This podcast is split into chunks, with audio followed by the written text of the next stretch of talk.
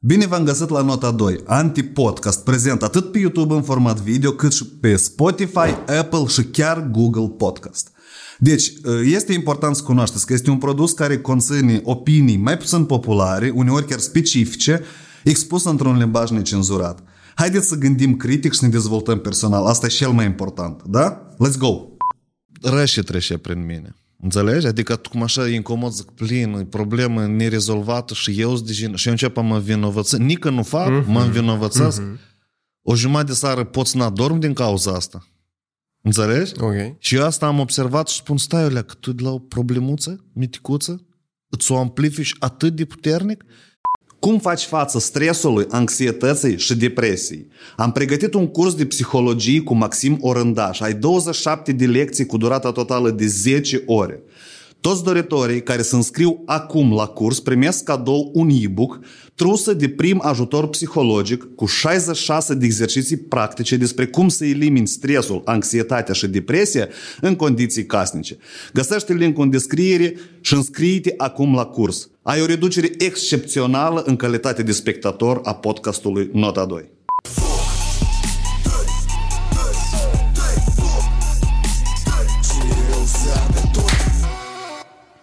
Superb. Eu să încep cu o glumă. Nu știu dacă... Eu cred că tu știi, dar totuși să dăm contextul discuției. Mi-am notat, am întâlnit-o pe film mai scurt. Știi câți psihologi trebuie pentru a schimba un bec? Eu știu, știu, știu gluma asta, dar am uitat. Ceva de genul 1, dar să te conving, ceva de genul nu? Unul, dacă becul vrea să se schimbe. Da, da, da, da. da. A plecat deși despre gluma asta, pentru că de ce am decis cu gluma asta să încep? Mm, pentru că asta e un podcast pentru cei care vor să schimbe. Hai că, adică asta uh-huh. e ideea, da? Pentru becul și ala care vrea să schimbe.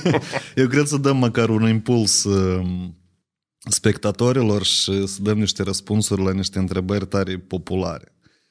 Deci, subiectul nostru este limitele personale și cred că ar fi tare relevant să începem de la întrebarea cu ce înseamnă în general, nu ce înseamnă.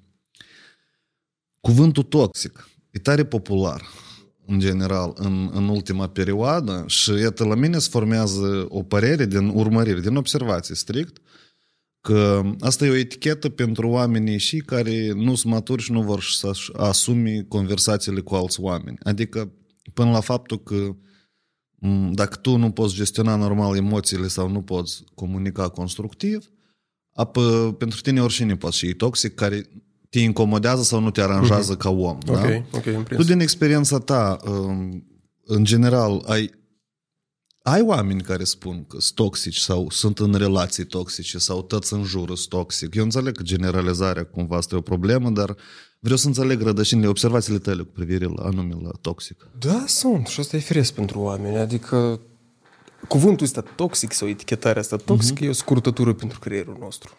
Adică e scurtătură emoțională, pentru că, deși, cum ai spus tu, deși eu trebuie să mă gândesc, asta trebuie să pui efort, asta trebuie cumva să te impui să analizezi situația, dar scurtătura asta îți dă o etichetă în care și ea este emoțională. De ce? Pentru că când se spune toxic, se face o asociere de pericol, nu? Uh-huh. Trebuie să țin deodată distanțe. Toxic, elemente sau ceva, substanțe, da. adică trebuie să țin distanță. Și automat. Da, da, da, da, da, da. Și în momentul când zic toxic, automat asta cumva mai impune pe mine să fac niște comportamente. Adică, bun, e toxic, îmi trezește mie anumite emoții, cum ar fi frică, eu fac comportamente, te țin la distanță. Uh-huh. Rup relația, te țin la distanță sau atac eu și îți spun că tu, tu, tu faci așa. Dar te costă. Deci e o scurtătură, te ajută mm. să nu cheltui multe resurse, dar te costă pe viitor foarte mult. Dar și costă. De, de unde vine costul ăsta? Cum se formează el în termen lung? Pentru că tu nu iei în considerare alt, contextul. Și îți dau un exemplu. Uh-huh. Uh, hai să presupunem soț-soții unul din parteneri, hai să luăm pe bărbat. Muncește mult, pe seama lui foarte mult, el o muncă poate care nici nu-i place și e acolo mm. nu sunt condițiile care îi plac și poate salariul nu e așa care el și-ar fi dorit să-l aibă. Deplasarea poate e timp și asta îl frustrează, poate nici nu a mâncat, poate și în seara și nu a mai dormit și atât are foarte mulți factori de stres. El vine acasă și se presupune că soția mea dă un task, dar nu poți duce să iei o, o pâine. Mm-hmm. Și în momentul și la mintea bărbatului poate să apară idee, tu cum ești acasă și tu n-ai putut să te duci să iei o pâine, adică cum pe mine mai așteptat. Și poate să manifeste niște comportamente agresive, cum ar fi să înjuri sau hai să ridici vocea. Uh-huh. Nu înseamnă că e bine, dar ne luând în seamă contextul, că uite, el de fapt are prea, prea mulți uh, factori de stres în viața uh-huh. lui și mai ales la momentul dat, tu îl etichetezi ca toxic. Uh-huh. Asta nu înseamnă că e ok, că el, de exemplu, te înjură. Nu, nu, nu, nu. Asta tot, asta e, intră în zona aceea de, în ghilimele, toxic. Dar, ne luând în considerare, tu ai să-i pui eticheta toxic și ai să-l ții la distanță. N-ai să vrei să, să înțelegi de ce așa se comportă și n-ai să schimbi situația. Uh-huh. Adică tu sau ai să abandonezi sau ai să-l ataci, dar n-ai să rezolvi situația. Și atât. No, da, vezi că asta lucrează și în două părți cumva. Adică, până la urmă, în cazul care, în exemplu care l-ai, arat, l-ai exemplificat tu, l-ai descris, uh, nu se iei contextul din nervia bărbatului, de uh-huh. exemplu. Acum, dacă bărbatul dă o dată de așa, a doua oară de așa context, a treia oară, a patra oară, să formează precedente din care el trebuie să observe. Uh-huh. Să observe că asta sunt nervii lui și că el totul îi poate gestiona, corect? Adică el ar putea lua niște concluzii pe bază la... Da. Să spună că asta ar fi certuri deja, da. cred că, da? Da. El poate să le iei dacă e foarte stresat sau nu. Adică omul când e tare stresat și preocupat cu alte gânduri, el poate să gestioneze emoțiile astea. În momentul acela poate fi tare greu pentru că mintea lui o să axeze pe experiențele pe care le are. De exemplu, el manifestând o astfel de comportament, el numai peste așa să le arate. Pentru că asta e o deprindere. Uh-huh. Dar, dacă ambii parteneri, și, bun, dacă noi vorbim de relații de cuplu în cazul dat, uh-huh. dacă ambii uh-huh. parteneri își doresc o modificare sau îmbunătățirea relațiilor, au nevoie să comunici. Au nevoie să-și cunoască triggerile sale. Adică, uite, eu deja ajung în zona asta când mă frustrez și eu pot să am un comportament neadecvat. Mm-hmm. De aceea, dacă eu identific că ce trigger eu pot să fac pauză, să-mi iau o pauză, să frânez, să stai puțin, mă duc, mă calmez, revin, discutăm. Mm-hmm. Iată, doar în cazul când ambii își doresc asta. Nu? De, de multe ori asta spunească așa, gen, da, noi vrem să muncim, dar fiecare își așteaptă ca partenerul să facă mm. efortul, dar eu, pur și simplu, să aștept și să culeg roata. Așa. Noi vrem să muncim, dar începem cu dânsul. Da, da, da, da, da, tu, cu da, tu, da. poate tu, da, da, da, e ceva de genul ăsta. Bun, dar da, dacă în, în relații, nu, nu în relații de astea între bărbați și femei, de cuplu în general, dar în, să spunem în relații de angajat-șef, în mm-hmm. relații de cetățean-cetățean, în relații de colegi, că când ieșim undeva la o bere seara și să află mai mulți la, la masă și unul manifestă un comportament mai diferit pe care tu nu-l răbzi. Mm-hmm. Hai să spunem asta din... Eu aș vrea mai mult să luăm perspectiva omului care etichetează și numește toxic, nu din perspectiva lui care e toxic. Ok, da? ok. De exemplu, ți nu-ți place un om cum se comportă, ce trebuie să faci tu ca să nu-l etichetezi toxic? E ușor, eu înțeleg că e ușor spui. La noi, la noi în ultima perioadă tot așa, repede. Observații, concluzii, ești gata. Ai e refuzat ușor. la om. Și refuzi așa 30 de oameni și, înțeleg, mm. și nimerești în depresie, în mare parte. E corect, înțeleg, este da? așa, efect. Pentru că când este, de exemplu, la masă de oaspeți, un om care nu-ți place, cum grăiește sau și grăiește, cum trebuie să te manifesti tu? O, și atunci e important că de multe ori persoanele care etichetează pe alte persoane, fiind toxice, trebuie să se asigure că de fapt ei singur nu manifestă un comportament toxic. Și atunci e important pentru mulți oameni să înțeleagă persoana nu este toxică, comportamentul poate fi toxic sau neadecvat sau disfuncțional. Dar eu mm-hmm. prefer mai mult disfuncțional pentru că dacă pui în paradigma funcțional-disfuncțional, înseamnă că omul e ok, pur și simplu nu merge ceva. Înseamnă că se poate decorecta ca să fie funcțional. Uh-huh. Când noi zicem că persoana e toxică, deci cum să-i schimbi acolo? Tu, ce, oricine ar face, el dacă e toxic, tu să interpretezi orice acțiune ca ceva rău. De aceea eu mai mult pun accent pe comportament disfuncțional și aici revin că tu trebuie să te asiguri că și tu nu ai un comportament disfuncțional.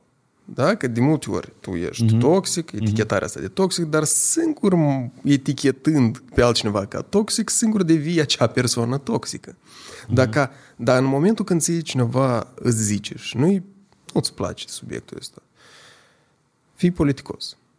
Și aici e, e, e cam subțire hotarul dintre asertivitate și agresivitate. Pentru că uneori oamenii interpretează că îmi apăr limitele, dar ei, ei sunt agresivi. Uh-huh. Uh-huh. De exemplu, și ești prost, mă întreb despre asta, da? Uh-huh. Asta nu e asertiv, asta e pur agresiv. Dar poți să-i zici, uite, eu aș, te limitez doar la propria persoană și ești politicos. Eu nu vreau să răspund la acest uh, subiect. Sau, sunt mai multe tehnici aici. Poți Pe mine mă deranjează subiectul care tu îl abordezi mm-hmm. și eu nu vreau să-l discutăm aici la masă. Te rog da. frumos, uh, elimină subiectul. De Asta exemplu, ar fi da? una, din, uh, una din soluții. Altă soluție este că să nu dai explicații.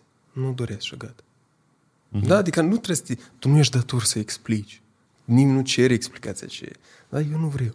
Și atât. Tine te întreabă, de multe ori asta se întâmplă la masă cu rudele, uh, mai ales în ședință, primesc așa întrebări, cum să le răspund la părinți, rude, când te căsătorești? Uh-huh. De așa întrebare, când te căsătorești? E un abuz. Adică ei cumva se încalcă limitele. E abuzul din partea părinților, corect? De aceia care pun astfel de întrebări. Poate uh-huh. vine uh-huh. cu o intenție pozitivă, dar e o încălcare de limite. Mm-hmm. Pentru că tu intri în viața celuilalt, pui presiune și aștepți din partea celuilalt un răspuns. Hai, dăm răspuns. Și răspunsul pozitiv. Adică da, tu aștepți numai da. răspunsul care îl vrei De regulă tu. așa, de regulă așa. Adică nu o să-ți spună... Adică cel care oferă întrebarea asta Bun, că poate să întreabă și prietenii, dar prietenul poate să te întrebe așa, pur și simplu, că te întreabă. Adică mm-hmm. poate, orice răspuns ar fi ok, bun. Dar dacă e vorba despre părinți sau, uh, nu știu, rudi, acolo parcă așteaptă, da, da, da, cuș, adică un răspuns pozitiv. Că tu mm-hmm. să spui că nu, sau nu știu, ei, cum nu știi, să începi iarăși o încălcare de limit. Mm-hmm. Dar fii politicos până la urmă și poți să dezvolți curiozitatea, cum îi spui că îți înțeleg curiozitatea, cred că și eu aș fi curios dacă aș avea un copil să-l întreb când se căsătorește, dar prefer să nu răspund. E interesant, tu ai folosit aici în tehnica asta. Tu te-ai pus în locul omului care întreabă, da, da. ai descris situația lui, dar pe urmă revii în situația ta și spui că genul să... Mm-hmm. Pentru că omul și e curios. Când tu să faci? Tu înțelegi acțiunea lui. Nu mm-hmm. eu blamez, nu eu etichetez, dar eu înțelegi. Înțelegi mm-hmm. că e ok să, să ai curiozitate. Dar, totuși, rămân pe poziția mea că să nu îți ofer detalii, să nu vorbesc, că mie nu e confortabil să vorbesc despre asta. Aici este o chestie tare interesantă. Uh, intuiesc că sunt mulți tineri care primesc așa întrebări, mm-hmm. da? Mm-hmm. Asta se discută la greu. Mai ales discută între fete. Că okay. fetele sunt apăsate des. La vârsta de 18 ani încep a fi apăsate concret, mai ales și cu cât e mai mare vârsta, cu atât mai tare e apăsatul ăsta. Și la bărbați, cred că tot se găsești de asta. Nu, intuiesc că da. Nu da, așa, poate, nu da, așa da. de mult, dar se găsește și la bărbați. Acum, întrebarea este, uh, tinerii ei încă nu s-au maturizat. Ei cumva, e ca când ești din adolescență, tu încă nu înțelegi bine cum funcționează lumea reală. Uh-huh. Și nici atât nu, nu înțelegi cum să relaționezi cu alți oameni. Asta e și mai mare problemă, din cauza căreia personal eu cred că există criza de la 25 de ani. Okay. Când chic tot, tot uh, cartina mira, cum îi spune, bun, da? Bun, bun. să modifică și în urma la modificările astea tu înțelegi că uh, nu e nimic idealizat și ești s-a idealizat în adolescență. Tot și ești, tu gândeai că e bine despre omenire, mm-hmm. în samăm de nu e mm-hmm. bine. Și tot așa. Și asta e prea un stres mare. Și ei când încep auzit de la persoane, de la părinți sau rude, așa întrebări, eu întâlnesc că prima dată vine o frustrare sau un glumă e percepută. Dar e când se repetă de a 10 15 oară, frustrarea asta în interior crește. Mm. Tu nu mai poți să discuți pur și simplu normal, echidistant. Da. Ce să faci cu asta? Iată, și să faci cu frustrarea care în interior crește. Chiar dacă tu poți să zâmbești, să refuzi sau să respingi cumva, dar pe tine te deranjează și tu zici că gata, eu la anul o să mă văd cu rudele, că mă satură. Știi? Asta e concluzia. Eu și o strategie și asta, deși și nu. Să faci spațiu mare între tine și rude? A te alege pe tine nu înseamnă că tu ești ego, egocentric și nu înseamnă că tu faci ceva rău altor oameni, asta înseamnă că tu îți alegi sănătatea ta mentală. Deci, dacă tu ai avut, întreprins niște acțiuni și ai spus celuilalt, bă, nu ne-i plăcut, nu vreau să discut, adică și celălalt nu înțelege. Deci e și asta o strategie să creezi distanță, da, sau o groapă mare în care, măi, a, să ajungă când vine holubul cu mesa, așa, atât. Mai departe nu vorbim despre asta. Pentru că tu nu înțelegi tu, altfel cum pot. Dar asta e una din strategii, nu neapărat să fii singură. Mm-hmm. Mie mi-a plăcut în cartea asta lui Marshall Rosenberg despre comunicarea non-violentă. Uh-huh. El are acolo un traseu, cum se vorbește, non-violent. Și numai că, după părerea mea, acolo trebuie mai adăugat un uh, parametru. Și dă să le să zicem că acolo prima este despre observație, Al doilea este despre sentimentele tale sau afectivitatea ta în raport cu ce ai observat. Trei este despre nevoile tale. Patru este despre cererea și anume dai un plan concret ce să fac. Mhm. Numai că problema constă că oamenii cred că dacă ei să parcurgă toți acești pași, apoi celălalt îți zic, ah, ok, da, nu eram știut 20 de ani, dar acum am înțeles. e logic, nu? Da. Problema că ceilalți poate să zic că nu și lasă tu cărțile astea tale de psihologie sau viața Da. e viață, Și dacă ești cartea e predeștept carte, sau da, și- sau chestii de genul ăsta, nu m-a învățat pe mine. Dar e că trebuie de mai adăugat, adăugat un element care se numește consecință. Mhm. Deci, Șantajul? dacă- Nu, consecință. Pentru că e ca și cum băi, cineva spune, eu vreau să pălesc cu pumnul în perete. Ok, dar tu știi că asta te doară după asta. Nu m-a învățat mine. Măi, eu ți spun că asta te doară, dar tu fă și vrei, da? Așa și aici. Eu, nu-i șantaj. Eu spun că dacă tu ai să continui să faci așa, eu n-am să vreau să discut cu tine. Eu n-am să-ți răspund. Da? Adică uite care vor fi consecințele la acțiunile tale repetate. Eu așa cu mama mea am comunicat o perioadă. Am fost tare neplăcut, dar noi ne-am înțeles. Știi? O trecut o perioadă de 3-4 ani și ne-am înțeles. Se poate de negociat, nu? Da, spate, spate. Eu și drept n-am prea răscolit cum se simte mama în urma la așa discuții. Mm. Eu cred că se simte bine, intuiesc.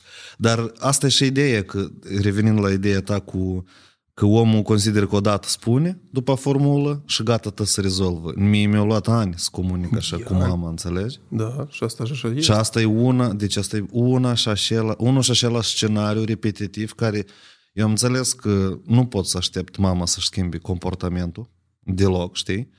Adică eu trebuie să ne asum tema asta. Și f- același scenariu repetat de fiecare dată, repetat. Dar cum să îi explici asta? Iată, hai să spunem, revenim la omul ăsta care se confruntă mult cu întrebările de genul dat, dacă tot suntem în contextul exemplului dat, cu părinții și cu căsătoritul tu începi a auzi și ești frustrat. Și eu sunt mai mult ca sigur că sunt mulți tineri care sunt frustrarea asta și nu știu ce să fac cu dânsa. Ce, ce le-ai sugerat tu? Să aplice formula ta? Ea poate fi una din metode, nu e singura, iarăși repet. Dar ar putea o încerca, dar aici e important să poți și tu tolera răspunsul celuilalt. Că e una că tu spui, parcurgi toți acești pași și mi-ai spus și de consecință, iar odată ce implementezi consecința, să ai tăria asta de tolerare. Uh-huh. Pentru că dacă eu îi spun tot parcursul ăsta, iar eu nu tolerez și simt vinovăție, ei, dar cum eu pot să-i spun mamei, că n-ați, nu cum să nu vorbesc cu dânsa în fiecare zi, uh-huh. nu cum. Dar dacă e moare azi, da? Uh-huh. Și aici resentimentul... Dar pe asta nu e anxietate. Asta poate provoca anxietate, adică ești în continuu frică și îți creezi scenarii. Uh-huh. Dar poate să apară și regretul, poate să apară și uh, stări depresive, că uite, tu te învinovățești pe tine și fel uh-huh. de copil tu ești dacă tu nu răspunzi în fiecare zi mamei. Uh-huh. Dar odată ce tolerezi momentul ăsta, tu de fapt faci față frustrării. Dar dacă tu nu tolerezi, celălalt poate să iei drept alt concluzie, gen că, aha, pur și simplu trebuie să pun mai multă presiune și atunci celălalt îți cedeze. Da, eu mm-hmm. mă supăr nu o zi, dar două zile sau trei zile. Și atunci eu am observat că după trei zile copilul meu, ce am pe mine mă sună. Mm-hmm. Așa că hai trei zile să eu să mă supăr și ați vedem. Mm-hmm. De asta e important să, dacă pui consecința, să o urmezi, Tu, tu vrei să spui că părinții pot să ajungă așa, să observe și să facă, să comporte cu copiii? Adică eu... asta e ideea. Eu pot nu. spun că omul e tare interesant. Ni, nie, ni interesant care. Adică dacă tu ești părinte mm-hmm. și ai copil, da. Atunci îmi pare destructiv să te comporți așa cu dânsul. Dacă ai să întrebi orice părinte că tu îi faci rău copilului tău, el a zic că nu. Dar dacă știuți la comportamentele sale, tu să vezi că acolo e tare destructiv și disfuncțional. El spune nu pentru că așa e prașivca lui, biosul. Da, poate fi și chestia asta, adică și ca răspuns, e ca cum tu ai spus biosul odată, mm. răspunsul lui poate fi mare treabă și pe mine m-a lovit. Mm-hmm. Și pe mine m-a întrebat. Mm-hmm. Adică e atât de firesc pentru persoana dată că nu vede că asta e destructiv. Și, și aici apare chestia asta de mm, disonanță cognitivă. Tu ai să aperi mereu ideea ta. Tu mereu ai să o aperi. Și îți dau un exemplu de disonanță cognitivă. Uh-huh. Iată, în școală sunt mai mulți copii și își bat joc de un alt copil. Dar tu, de exemplu, te gândești că tu nu ești o persoană rău. Și tu aperi ideea asta, că tu nu ești o persoană rău. Dar tu te-ai trezit într-o situație în care tu bați copilul și uh-huh. Apoi ca tu să-ți menții ideea că tu ești o persoană bună, tu îți găsești motive de întărire și îi spui, dar și el se ridică de fiecare dată când nu-l bate. Uh-huh. A, el, a, el vrea să ne provoace, da? Uh-huh. Sau, dar de ce el nu ne răspunde înapoi? Deci nu primește, adică bătaie și pur și simplu să răbde. Da? Adică ca să ne întăresc ideea că eu sunt bun ca om, uh-huh. eu îți găsesc motivele este în comportamentul altui om. Așa și aici. Eu, ca să demonstrez că eu sunt ca părinte bun, dar și pe mine, dar și ok, dar și pe vecin, dar și așa mai departe. Pe mine știi și mă uimește că noi, da, hai că vorbim despre tineri și adolescenți, eu încă sunt de acord. Uh-huh. Nu, uh-huh. pentru că psihicul adolescenților spre maturizare îl schimbă. Uh-huh. Adică este o cale de la 20 la 30 de ani care transformă omul. Dar noi când vorbim de părinți, vorbim de oameni de minim 40 de ani, 45, adică realizați, puși în chișoare, care trebuie să gândească mult mai bine decât gândesc tinerii, să zicem, da? Uh-huh. Trebuie să fie asumați, trebuie să fie deschiși la minte, trebuie să fie înțelepți. Și de aici apare ideea că cum un, un matur de 45 de ani poate să manipuleze propriul copil ca să-și realizeze propriile interese. Înțelegi la ce mă refer? Da, adică... dar nimeni nu să recunosc că el manipulează. Eu îți dau exemplu din practic, când uh, spui direct, uh, hai să zicem, părintelui spui că aveți un comportament cu tare, asta poate duci la consecințe. Și consecințe, și fel de comportament. Adică nici nu realizează. Și îți dau un alt exemplu. Tu ai avut vreodată vreo fractură? Da. Ți-ai pus mâna, piciorul în jeep? Și mâna și piciorul, da. da, eu de asta. Eu fix așa. La și vreau să... Pojar am făcut. Ei sunt pe aceeași undă, вообще. Eu mai am dat uh, foc la șocleș la țară și mai s-a arătat casa bunicii. Tu mai n-ai dat, da. dar eu am dat. S-a încheiat răscăcit aici. Dacă să facem paranteză până la uh, exemplu tău, i-am dat foc și la șoclejă și am dat foc la saraiul vecinilor în ziua anunță lor. Tu ai vrut să le faci surpriză, da? Eu nu-mi dădeam aciotul, dar eu țin minte, astea sunt două evenimente tare așa strălucitoare viața mea. Normal, blin, după omul poate să rămână fără casă. da, da, da. Și, cu și scop am adus ca asta. Eu, uh, vreo un an, doi, nu că nu țin minte, am avut o fractură la deget în care am lovit cu pumnul într-o ușă care are stecle. Uh-huh. Și ne-am tăiat degetul. Ne l-am fixat nu cam bine. Deci este normal ca să râd, dar este uh-huh. cumva deja nu-i cheamă ok. Uh-huh. Pentru că nu a fost uh, pus din start ok. Uh-huh. Și atunci a crescut așa.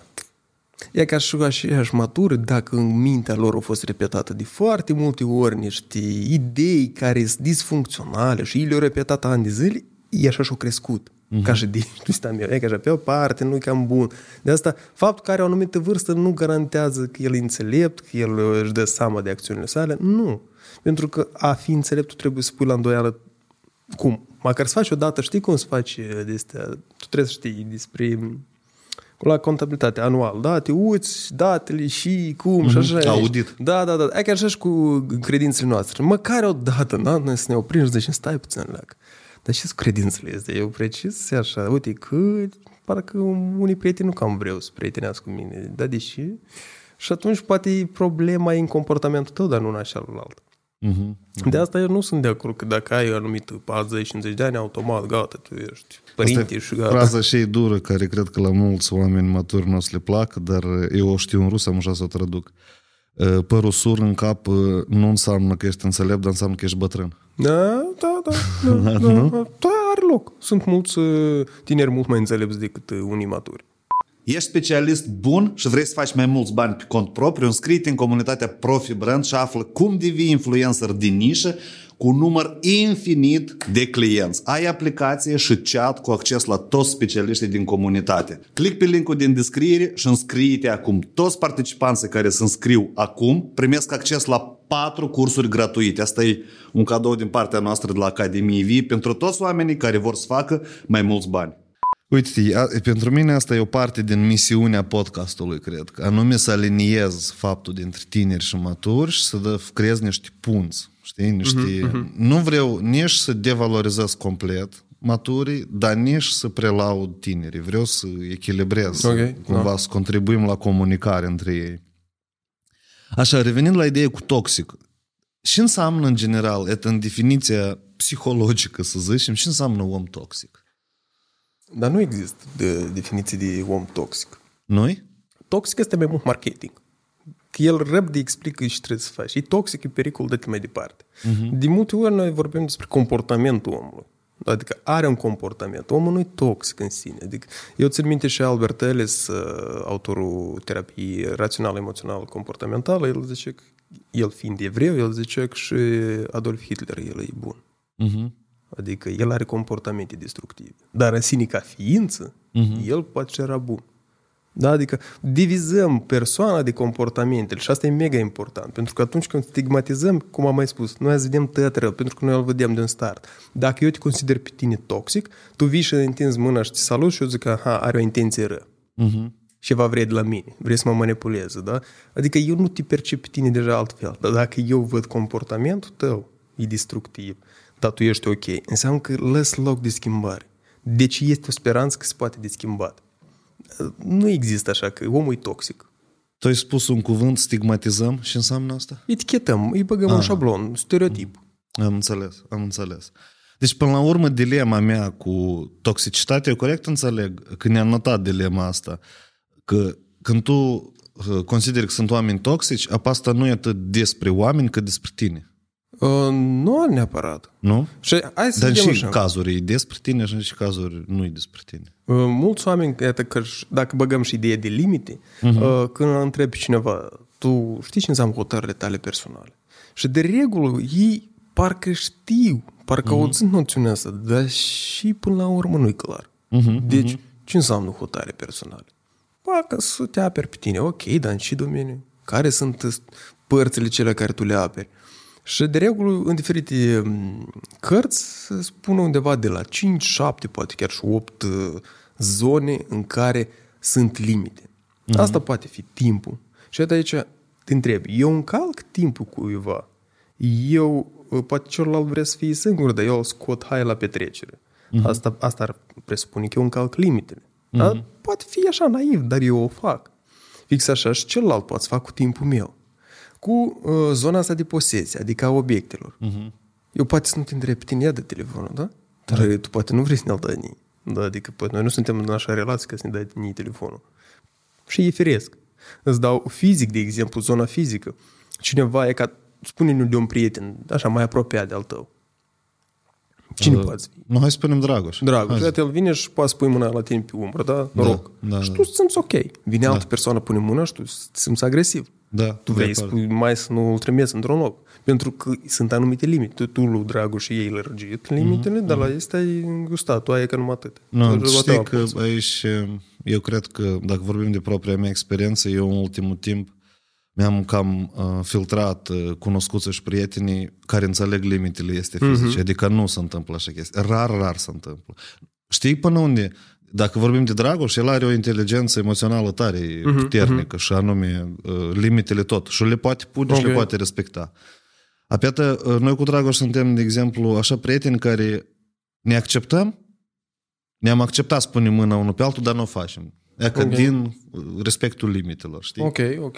Dacă bă, Asta poate e- să întâmple, dar nu facem. Mai bine... nu. Poate să fie și asta, dar poate e ca o regulă, în limba rusă neglасная правило, da? Adică Da, noi da, da. n-am- n-am vorbit-o, dar noi Observație ne-am, de-a da, mea, ne-am da. înțeles și noi știm că e ok să o facem, dacă o să o faci. Dar ideea e că și spațiul nostru și corpul nostru tot este o limită. Mhm. Cine pune mâna, până unde se poate apropia. Mhm. Da? Pentru că este și zona asta socială. Dacă intri brusc la om undeva la jumătate de metru, asta e agresivitate. E poate fi și intimitate. Mhm. Și de multe ori asta o vedem în filme, da? când bărbatul vine lângă femeie și contact vizual, respirație și asta e intimitate Mhm. bruscă. Dar asta poate fi agresivitate dacă tu faci asta cu un bărbat brusc te apropii. Mhm. Reacția lui sănătoasă să fie să te împingă, să te lovească sau să te bruscheze. Adică e normal, te aperi. Deci și zona asta fizică tot e o limită Mhm. care oamenii nu știu. Este zona sexualității în care cum ți-ți place să fii atins sexual, Mhm. despre ce teme acolo să se discute. Deci e zona ta.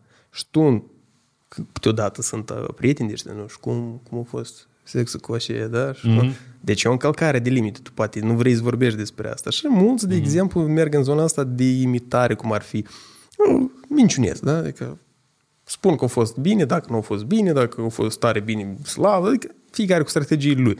Dar asta tot poate fi o încălcare de limite. Este banul, care mulți nu le iau în considerare.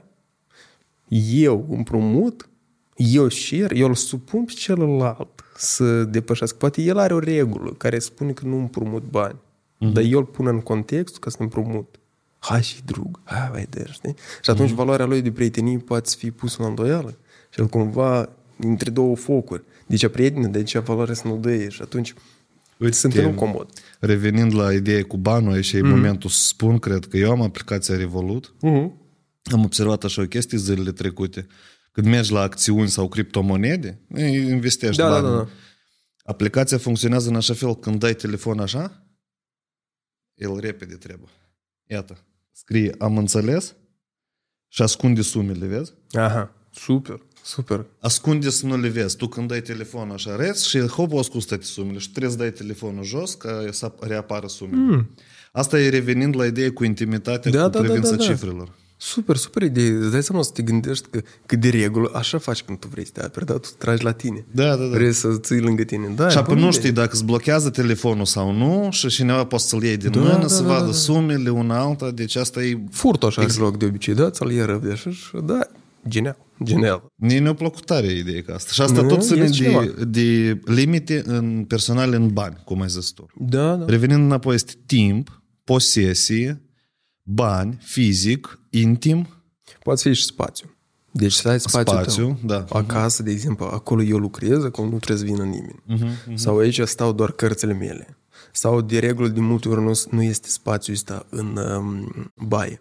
Mhm. Da, adică bărbatul are acolo, nu știu, într-o cănuță mică, tot ce are Asta sunt nevoie. comunal cele astea cu 30 de apartamente și o baie, da? Da, dar poate fi asta și acasă la tine personal.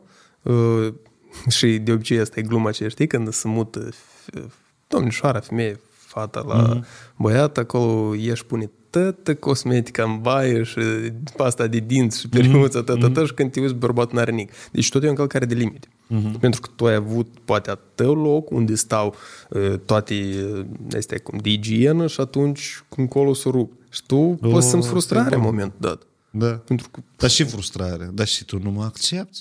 Dar Nu, și tu nu asta mă că- iubești? Să începi manipularea. Asta deja e presiune, da. Asta e presiune pe vinovăție că tu ai făcut ceva nu corect. Da, e adevărat. Dar asta poate să întâmple și cu părinți. Uh-huh. Și de regulă, cum procedează părinții? Intră în camera lui copil, copil și au văzut că hainele, obiect nu stau și încep să le aranjează. Mhm. Dar poate e confortabil copilul așa să fie. Deci zona, camera lui e a lui. El gestionează acolo. Dacă, dacă tu te îngrijorezi că el nu faci curat, dacă ați fi Explică-i, context, da? Da, dar dacă ați fi contextul potrivit, el să facă curat. Dacă ați trebuia să vină un prieten la dânsul și el nu vrea să impresioneze că tot e în ordine. El a să facă curat. Dacă îți vine o domnișoară, dacă e vorba de... Atunci el să facă curat. Deci, uh-huh. contextul ăsta îl impună. Dar aceea e zona lui. Dar netolerând momentul, da? Avem o toleranță slabă, noi ne băgăm acolo și începem așa, de acolo, de acolo și băgăm lucrurile Este, uh, deci tu consideri aici de făcut o linie, o paralelă între faptul că să leși copilului spațiu, singur să înțeleagă că e râs și el trebuie să strângă, și între intenția părințului de a educa pentru părintele, părinților, mm-hmm, pentru că părintele intervine și începe a aduna tot, pentru că el așa a fost educat tot și pentru că el consideră că așa trebuie să fie și copilul trebuie până el nu o să învețe și nu o să facă, eu nu mă lăs de el, da? Este și credința asta, da. Este și A, credința credința asta e sănătoasă sau nu? Adică e, e, e lucrabilă cu psihologul? Da, e da. trebuie lucrată sau nu trebuie? Trebuie să deja fiecare a, își alege drumul și fiecare cum consideră că trebuie să lucreze sau nu trebuie să lucreze. Deja fiecare mm-hmm. asta pentru dânsul alege. Dar ea se poate de lucrat, asta e adevărat. Și doi, ideea acolo nu ne atac, inclusiv este că au fost învățați, dar mai sunt și frici, cum ar fi. Dar dacă el să aibă și așa, și murdar toată viața, și nu o să-mi fac curat, și dacă el să se întâlnească cu o fată, dacă e vorba de băiat, și ea ca să vină și să zic și mamă l-a educat, da? Sunt frici diferite. Dar ți nu-ți pare că asta e exagerare din partea părinților? Nu, într-adevăr, e o exagerare. Nu, cumva tu și E o anxietate faci un puternică. om, da? Tu l-ai născut, de exemplu, l-ai crescut, i-ai asigurat pe el. Lasă omul să trăiască, cumva. Sunt de acord cu asta, dar și sunt și limite. Limitele totuși e o formă de iubire, pentru că nu poți să leși în uh, spațiul lor total, da? Uh-huh. Faptul că eu, ca părinte, hai să zic, m-aș îngrijora și l-aș suna pe copilul meu unde se află, având o anumită vârstă. Pe de o parte e sănătos, dar pe de altă parte poate fi toxic, disfuncțional, dacă eu sun mereu. Uh-huh. Și atunci e că vorba despre limite de timp. Cât timp eu pot să petrec, cât timp pot să dedic ție. Uh-huh. Poate eu ca om sunt mult mai hai zic, uh, rezervat, mă, uh-huh. mă consum foarte răbde și am nevoie de spațiul meu și timpul meu. Eu am nevoie după, nu știu, după lucru, vreo oră, două, să nu mă ating nimeni, să nu vorbesc cu nimeni. Da? Uh-huh. Este timpul meu dedicat pentru restabilire. Iar dacă asta nu se ia în considerare și vii acasă și indiferent uh, că ești bărbat, femeie și partenerul tău sau altcineva sau prieteni, hai, hai, hai și mai stai tu tot în casă, da? Mm, atunci apar frustrări și atunci uh, se, poate dezvoltă o agresie față de celălalt, pentru că tu m-ai impus pe mine, da? Adică mintea oricum ați gândească la stereotipuri. Tu m-ai impus, n-ați gândească, stai puțin, că eu am acceptat, dar n-am putut să refuz. O să gândească mm-hmm. rapid, cauză-efect. Tu m-ai, tu m-ai invitat, eu mă sunt frustrat, înseamnă că tu ești vinovat. Toate e logic. Mm-hmm. Sau, e logic. Da, e clar că nu e logic, dar în mintea noastră parcă se așează dacă au un puzzle. Da?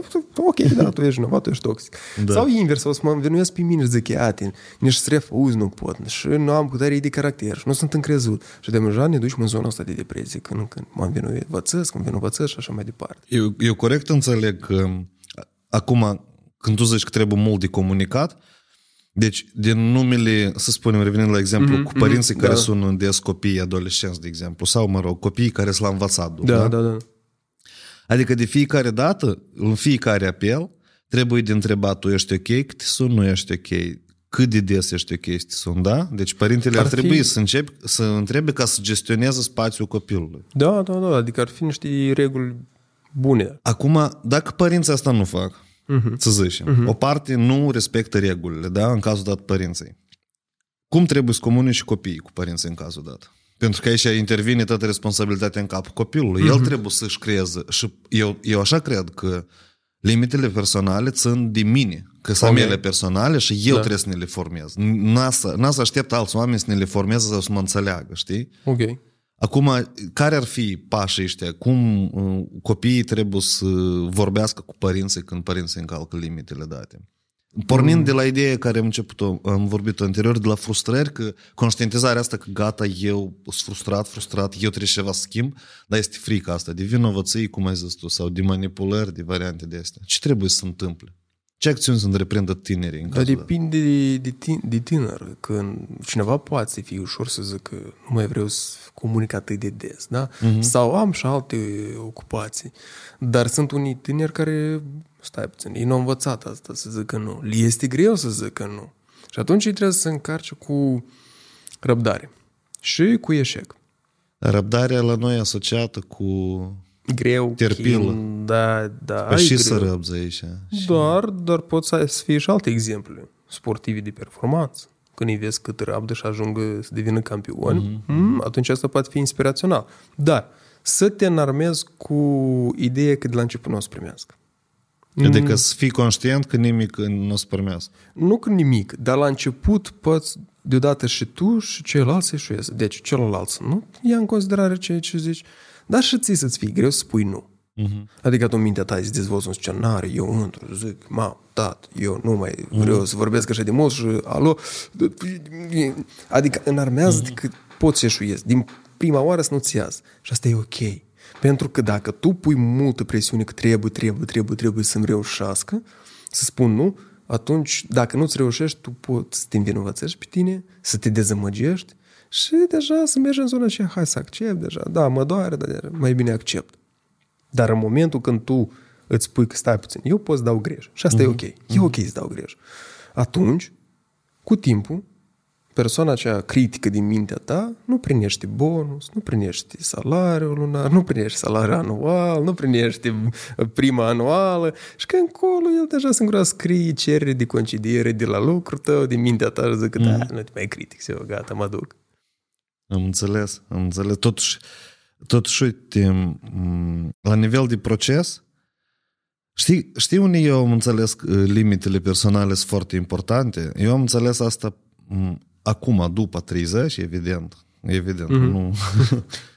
și am înțeles atunci când sunt multe subiecte deschise care mă deranjează regulat. E ca să iau lecuță, mm-hmm. dar regulat în fiecare zi, de mm-hmm. știi? Comportamente repetitive sau fenomene repetitive în viață care de mine depind, dar eu ori le las baltă, ori le ignor, ori le deprioritizez, dar ele în consumă. E că când ajung la ele, ele încep așa, cum mă rod înăuntru. Și, și eu, un exemplu?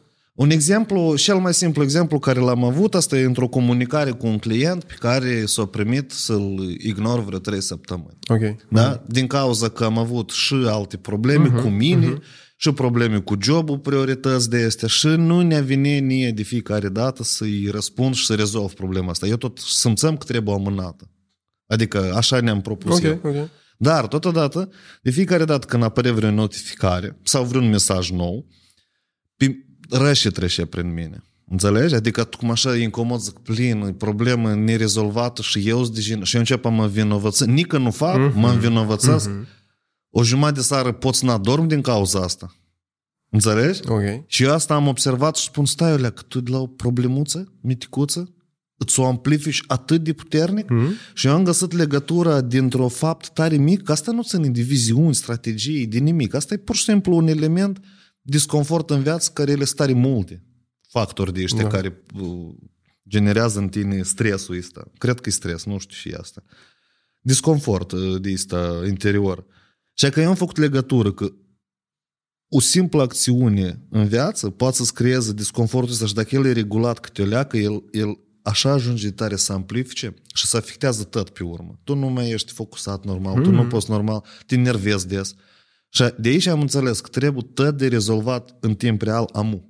Deci, dacă ceva mă deranjează, eu dacă prima dată am simțit un deranj, eu deodată trebuie să rezolv. Că știu că mâine și și poi mâine și și peste o lună și și asta nu mă să-mi complice viața. Ok.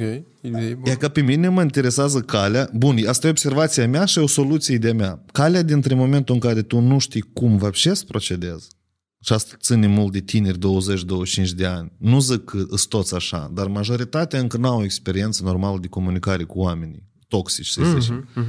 Și între momentul în care tu ai decis să știi chiar cum să acționezi, cum de parcurs calea asta? E că asta mă Greu. interesează. Foarte greu. Pentru că Tu îi mulți, descurajează, am putea să... de fapt, eu le dau speranță pentru că nu se aștepți, nu-și creează așteptări înalte. Știi, în, în ședință deseori persoanele vin cu așteptări înalte, cu- cum ar fi Pastila magică? Ei, asta e polbid, dar este chestia că ei vin cu ideea că, iată, eu vin la psiholog, el îmi dă niște tehnici și eu total scăp de anxietate. Dar nu se întâmplă așa. Le aplic o dată și gata tot. Eu asta încă mm-hmm. la nas și așa, că o aplică odată și ca idee. Dar ideea în sine e alta, că eu scăp total de anxietate. Dar tu nu poți să scăpi total de anxietate. Deci, oamenii nu urmăresc progresul, ei urmăresc lipsa de durere. Uh-huh. Da? Adică eu nu mă gândesc la progres. Uh-huh. Eu pot să am progres, asta e foarte bine. Dar eu când văd calea și acolo e dureros, eu zic, ei, nu, nu, nu, dă-ne alt, altceva. Da? Și uh-huh. aici intervine cum crezi și praful magic. Nu m-am așteptat. ok. Pentru că e cale ușoară, nu? nu Da, da. Nu gândești, și trebuie să te pui efort. Nu e dureros, poți Da, da, da, te-ai da. gândit că tata și e ghine și într-adevăr e ghine. Nu? Și- Dar, de fapt, adevărul constă că noi nu putem să eliminăm durerea din viața noastră. Ți-ați și greu de la început. Tu n-ai experiență. Se activează credințele tale. Și deseori oamenii nu pot spune nu din cauza la asumții. Ce înseamnă asumții? Stau niște uh, așa o structură de informații care te blochează, uh-huh. pentru că te blochează cu bună intenție, nu ajungi într-o situație în care pe tine te doare. Și asumțiile au reguli, cum ar fi trebuie sau nu trebuie. Trebuie să ascult, trebuie să răspund la telefon, uh-huh. nu trebuie să spun că nu-mi place. Adică am un set de reguli. Pe urmă merg presupunerile, care sună de obicei dacă, atunci. Dacă eu n-ați răspund, atunci mama supere. Asta e caz aparte. Mm-hmm. Sau dacă eu o să fac așa, atunci așa. Dar ele pot fi pozitive și negative. Deci, de obicei, la mulți oameni asta sunt negative. Dacă eu, nu știu, refuz, atunci nu, atunci nu sunt prieten bun. Dacă da? eu nu vin la zi de naștere că mă deranjează, atunci pe mine prietenii să mă respingă din gașcă. Sau așa, Așa, așa ceva, da? da, da, da, da, dar depinde cum tu oferi. Da? Adică eu nu vin la zi de naștere pentru că voi puteți să mă enervați, asta tot să suite că tu ești o cât straniu, sau, nu că tu da, ai un comportament straniu, dar nu că tine te enervează acolo. Tu poți să zici cu te azi nu pot, da? Și, sau, apropo de tehnica asta, că tu poți dai alternativă. Uh-huh. Iată, mulți nu folosesc asta. Mam, nu pot vorbi acum, dar pot vorbi mai pe urmă. Da, dă-le omului o alternativă. Asta le dă speranță că nu că tu îi îndepărtezi din viața lor. Că și părinții au fricile astea. Cumva noi am trăit împreună cel puțin 18 ani și cineva trăiește împreună până la 30 de ani, copilul are 30 de ani, da? Și atunci el cam brusc s-a rupt din familie. Și părintele, ceva nu e în regulă. 30 de ani era lângă mine cineva, era ok. O deprindere, simpla deprindere. Da, pe- Ni- cu emoții implicată, cu diferite lucruri. Și clar lucru că noi, ca și corpul nostru uman, tin- tindem spre homeostază. Uh-huh. Deci, când te-ai tăiat vreodată, ai văzut cum se cicatrizează? Bun, nu deodată, că asta numai în filme Marvel, poți să stai deodată să cicatrizează, dar cu timpul. Da. Așa și aici. Noi vrem un echilibru psihologic, da? Să, re, să aducem înapoi, să vorbim. Și asta e normal. dă alternativă. Acum nu pot. Sau eu pot o oră, da? Am eu lucrez sau acum vreau să mă odihnesc că după lucru. Hai mai pe urmă vorbim sau mâine vorbim. Tu îi dai alternativă și îl liniștești pe celălalt. Dar asta fie greu. Uh-huh. Pentru că tu sau n-ai parcurs. Pe urmă se activează te asumțiile astea și încă una din ele sunt trei, este și partea asta evo- evaluativă. Evoluativă? da? Evaluare. Uh-huh, uh-huh. În care eu evaluez uh, situația în sine și zic că e groaznic dacă nu răspund la telefon. E rău, nu pot suporta, insuportabil. Îi dau o, o apreciere. Și se activează toate credințele astea. Și mai este și o credință centrală în care tu îmi spui că dacă nu răspund înseamnă că eu sunt rău și nu să mă iubească pe mine și atunci eu sunt rău ca fiică, fiu și prieten și așa mai departe. Deci e greu. E greu. Asta e. Dar asta nu înseamnă că tu trebuie să suferi. E că aici e diferență. Mm. Oamenii cred că durerea asta e suferință. Durerea asta e inevitabil. Tu oricum, la orice schimbare în viața ta, tu simți o durere. Că tu ieși din echilibru tău. Mm-hmm. Suferința deja e un uh, produs al intelectului, adică în care eu generez credință, în care da, dacă super și da, dacă să moară că supărat pe mine și eu n să pot supraviețui și așa mai departe. Eu aleg deja zona asta. E ca ideea fundamentală că e greu. E greu, dar ai nevoie de expunere. Fără expunere tu poți, și să nu ajungem, nu mă să finisez ideea asta, să nu ajungem în zona că eu tot înțeleg cum spun, nu, dacă emoțional nu pot spune. Uh-huh. Adică pentru că eu nu fac, nu fac comportamental asta și nu tolerez momentul dat. Și în momentul când eu o să mai expun, tu ai să faci greș, tu ai să tremuri, să te bâbâi, să te învinovățești pe locuri și ai să spui că, e, dar ce am vorbit așa. Dar cu timpul ai să te adaptezi și ai să găsești reguli cu care și tu și ceilalți din jurul tău o să simtă bine. Deci asta o să fie ține, ok. ține de... Practic asta ține de dezvoltare personală, în Da. mare parte, da? Da, da. E din zona asta. Eu uh, am început să mă uit, să-l studiez tare, uh, aprofundat pe Aristovici. Ne tare îmi plac uh, teoriile lui și cum el Am explică văzut unele ieri chestii. în uh, story la Cristina. Da, tu da, și da. cu mâța vă uitați la story. Da, da, este.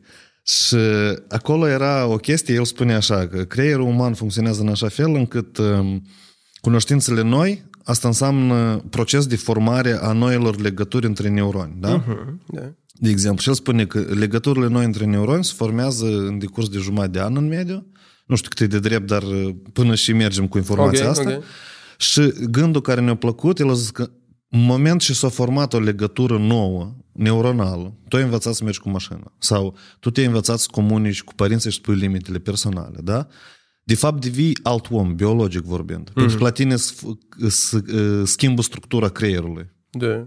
Adică, ceea ce, revenind, de ce am spus ideea asta? Tu spui că o să fie greu, pentru că asta e o cale de parcurs, de încercat, de încercat, de învățat, de studiat, de observat, de iar de încercat, da? Până nu se creează anumite legături neuronale, explic, mm-hmm. experiență, Da, da, explicații în capul tău și până tu nu devii, de fapt, alt om.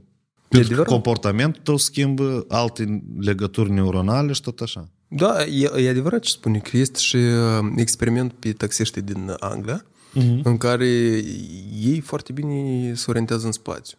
Și atât, uh, făcând tomografie la creier, să vadă zona aceea a creierului care e responsabilă pentru orientarea în spațiu era mărită. Uh-huh. Deci, având practica asta, că ești nevoit să te orientezi în spațiu fiind taximetrist, tu s-a, s-a accentuat zona în creier responsabilă pentru orienti, uh, orientare în spațiu. Fix așa și pentru gândire poate să influențeze. Cortexul nostru prefrontal uh-huh. sau neocortexul, el e pentru decizii, pentru analiză. Uh-huh. Și respectiv, dacă tu pui la îndoială, și asta e greu, și asta e dureros, și asta nimeni nu vrea să facă. Pentru că... aaa, Da, nimeni nu vrea să facă. Aici, e că aici uh, este încă uh, bancul și ala care e foarte, foarte bun, e așa de tare îmi place. Nu e, nu e atât banc cât o povestioară de asta cu morală. Tipa că un om în fiecare dimineață se duce la lucru și trece alături de o casă în sat și pe prispă în fiecare dimineață stă moșneagul, moșnegu, mm. deci uh, moșneagul și băbuța, da, și stă un câine. Și câinele la niorle, strigă. Chiar hămăie și neorle și o întinde și el trece o zi, a doua zi, a treia zi și la patra zi devine curios, păi și câinele este atâta neorle? Mm. Și se adresează la moșneguț și îi spune, dar și câinele vostru neorle așa de tare? Și el zice, de pe el să așează pe un, o țântă. Și zice, de și nu scoală de pe țântă și nu se vede că nu-l doare suficient de tare. E ca concluzia asta. Nu? A? Normală idee, nu? Da, revenind la... Deși există frica, iată, tu știi că tu suferi, tu știi că asta îți afectează tot, tu asta de conștientizezi și ca să întreprinzi niște măsuri, să te schimbi și să scoli de pe mm. țânta asta, deși oamenii mulți aleg să nu se scoale și să ne orle ani de zile, chiar zeci de ani sunt care aleg să facă asta. Pentru sunt mine asta explicații. e, asta e strașnic, de exemplu. E strașnic, dar dacă ne uităm din altă parte. Pentru că sunt, e, ca, e bine că ai spus despre frică, că ea poate fi una din motivele de ce oamenii nu și apără hotarele, de ce nu părăsesc acele relații cu etichetă de toxic, uh-huh. pentru că există frică acolo. Uh-huh. Și ea, frica poate fi divizată în motivată frică și nemotivată. Acea motivată este când este prezent un pericol real uh-huh. din partea, nu știu, hai să luăm partenerul ca model. Spunem șantaj, de exemplu, cu sinucidere, da? Șantaj cu sinucidere, asta e unul. Poate fi, că asta pune apas pe starea de vinovăție. Da. Uh, poate fi șantaj că îți ia copilul. Uh-huh. Și dacă mai are și resurse, deci un pericol real. Pericol real că uh, nu o să te lăsi la nimeni. El mai bine te omor pe tine și pe mine, dar nu ai să fie nimănui. Este istorie reale. Deci, de acord, știu, înțeleg. Deci eu să te pun la pușcărie. Eu să fac așa că tu să dovedesc pe un judecat că tu nu ești sănătoasă mentală și să-ți mm-hmm. copilul și tu stai tot viața pe pastile. Sau este, dacă te văd că, nu știu, ai de gând să pleci la mine, eu te bat. Da? Adică sunt motivate fricile persoane și mai ales depinde de zona în care se află și nu are resursele necesare și nu știi la cine să apelezi. Și nu ești sigur că dacă apelezi, într-adevăr, să se primească și nu o să iasă ceva rău din asta. Dar sunt și frici nemotivate. Cum ar fi? Tu niciodată n-ai să-ți găsești pe nimeni. Mm-hmm. Da? Poate vine din partea partenerului. Mesaje mereu. Asta care... manipulare mai mult. Da, cred, nu? da, da, da. Dar uite că uh, chiar și um, este ministrul propagandei din uh, Germania nazistă, uh-huh. cum îi zice Goebbels, dacă nu greșesc. El uh-huh. zicea așa că dacă repeți uh, omul de foarte multe ori, el începe a crede în asta. Da, de acord. Asta, asta în limba rusă se numește vnușenie. Da? Adică Așa funcționează propaganda exact, și media. Uh-huh. Exact. Și atunci imaginează că persoana aceea trăiește cu ideea asta că tu la nimeni nu trebuiești și pe tine nimeni nu asta ani de zile. Cu și cum e poate să iasă? Pentru că la un moment dat, spunându-ți asta, tu te întrebi, dar poate într-adevăr e așa. Dar tu n-ai pe ce te bazezi. Și îți rămâne mm-hmm. doar ideea. Mm-hmm, mm-hmm. Mici, la un moment dat, tu începi a crede în asta. Și asta ține de încrederea în sine, cred că. Mm, posibil, dacă încrederea asta în sine poate răbde să pulbere dacă ții ani de zile îți lămurește că tu ești un nimeni, mm-hmm. mai și bate, de exemplu, și apoi te înjură și este abuz emoțional foarte mult și atunci încrederea în sine se bazează așa, că poate devine un castel din năsăp. Vine un val și nu mai este încredere. Uite, tu ai zis de abuz emoțional și la mine tot era notat uh, ca idee de anume de încălcarea limitelor personale. Uh-huh. Ce înseamnă? Cum se definește și cum se manifestă abuzul emoțional în general? Anume, eu cred că mai mult în comunicare, să nu, uh-huh. nu vreau să atingem subiectele alea care tu ai spus motivate, de șantaj cu sinucidere și variante de astea, pentru că ele, acolo trebuie altfel de rezolvat, acolo nu trebuie de ascultat podcastul, uh-huh. cred că, adică uh-huh. inclusiv. Dar e că vorbind de comunicarea mai, nu cu colegii, cu oamenii din jur, în ce direcție și cum poate să manifestă abuzul emoțional sau șantajul emoțional? O... Este diferență între abuz și șantaj emoțional? Șantajul poate fi o formă de abuz emoțional. Dacă să ne uităm după dicționarul psihologic a Asociației Americane de Psihologi, APA, acolo îi zic că nu există o noțiune universală de abuz emoțional. Să zic concret că așa e abuzul emoțional. Uh-huh. Dar ei definesc asta ca un comportament sau o formă sau un model de comportament gândit, deci deliberat uh, și repetat de către o persoană sau un grup uh-huh. îndreptat către altă persoană sau alt grup cu scopul în urma cărui acea persoană simte o disfuncționalitate la nivel de comportament, deci ceilalți uh-huh. îi vin, au un comportament, comportamentul tău în urma asta se schimbă. Uh-huh. Disfuncționalitate la nivel de afectivitate, emoții, ai alte trăiri și în genere starea ta mentală, generală, este afectată. Este un pic.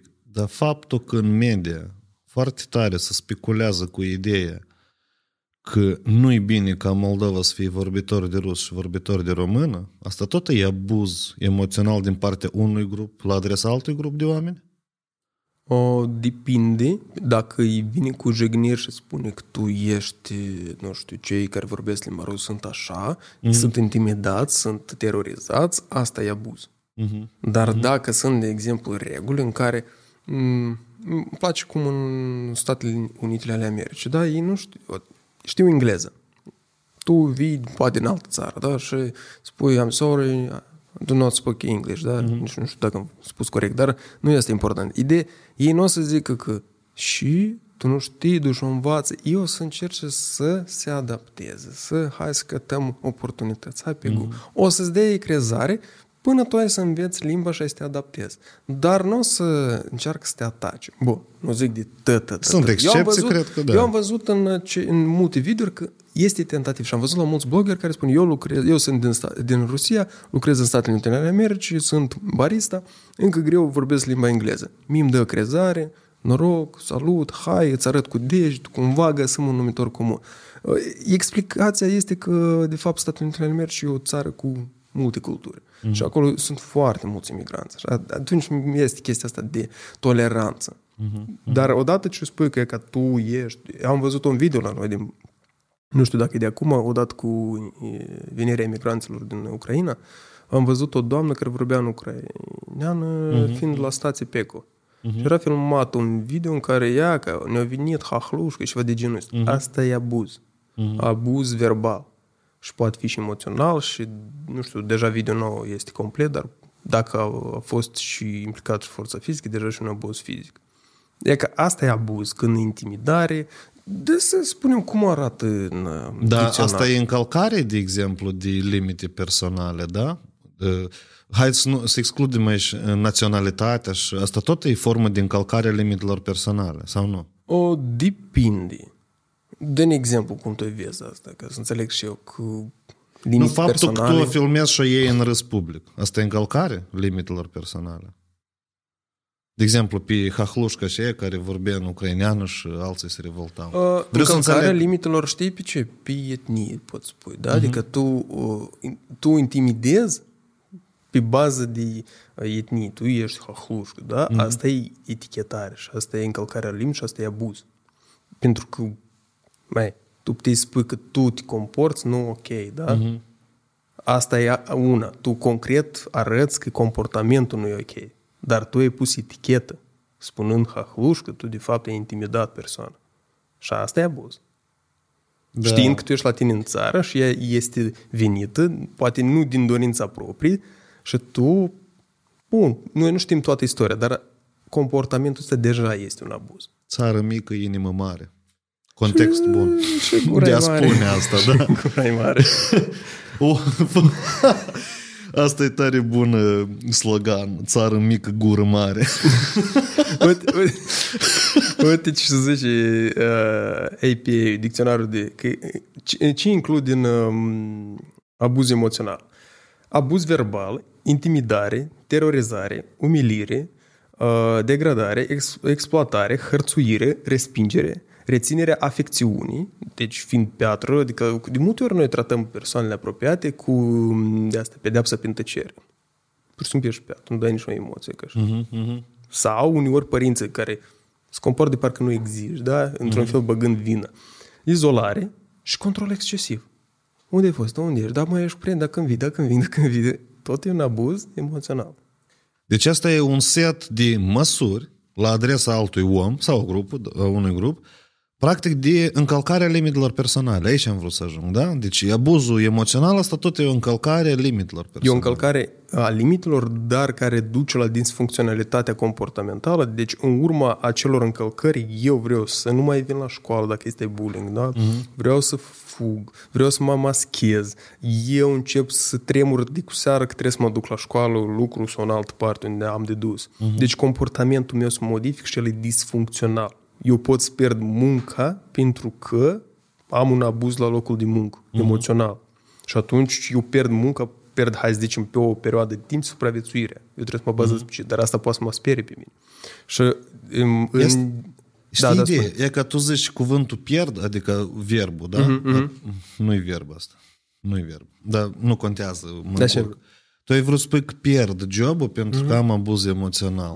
E că din perspectiva mea, cred că și din norul meu de cuvinte cheie, eu aș alege mai degrabă să spun că eu aleg să-mi schimb jobul pentru că am abuz emoțional. Asta e decizia mea, asta e observația Mhm. mea, asta e decizia mea și eu asta ne asum. Ok. În loc să mă impun. Deci eu, asta e, o- pentru mine, e gândire destructivă și iarăși vorbim. Eu știu că tu nu ești de acord cu uh, conceptul care eu îl dau la jertfă, dar asta e gândire de jertfă. Adică există cineva care pe mine mă, mă intimidează, pe mine, adică îmi decide mie și eu am să pierd. Nu, eu n-am să pierd. Eu vreau să aleg Ok, alt job, ok. știi? Eu am înțeles ideea, da, da. Ai înțeles da, care da, da, idee, da, da? Eu când zic de pierdere mă refer că poate tu ai un job în care tu de mult l-ai așteptat, tu ți-l dorești, e bine plătit, e... Dar nu e ultimul. E adevărat, dar în strânsă legătură și cu valorile tale. Și dacă tu ești într-o țară mică și care greu poți să-ți găsești în domeniul acela, atunci tu îl pierzi, pentru că poate tu nu vrei să te duci, ți-ți place proiectul, îți place munca. Hai să presupunem, de din domeniul meu, tu ești psiholog uh, pentru Lapkovski. copii. Pentru copii la școală, da? Ok, ok. Și ți-ți place să ajuți asta. Mm-hmm. Ți ești satisfăcător cu, și cu salariu, și cu tot copiii sunt... Bun, ți-ai găsit uh, valoarea acolo. Și vocația. Și, dar acolo să presupunem că există un mediu cam uh, așa cu abuz. Te întreabă mm-hmm. de ce tu nu rămâi mai mult uh, la școală. Astea sunt, e un scenariu imaginar, ca să cred. Mm-hmm. Nimeni nu s-a întâmplat așa nicăieri. Hai, Eu- Nici nu deloc. Bun. E un scenariu imaginar, dar Bun. se întâmplă asta și tu nu vrei. Tu și așa poate ți-ai găsit lucrul și la un an, doi ai căutat până ai ajuns la astea. Și tu te gândești, mai ne iasă e tot atât de mult? Pentru că noi nu știm viitorul. Și atunci mi- tu te axezi pe experiența ta. Și spui, eu nu vreau să plec de aici, dar eu nu mai suport asta. Și atunci, într-adevăr, e o pierdere percepută. Dar trebuie efort, trebuie să poți. Tu ai spus-o din perspectiva că tu poate ai avut experiența când tu ai plecat de sine stătător și ai, într-adevăr ai putut să dezvolți.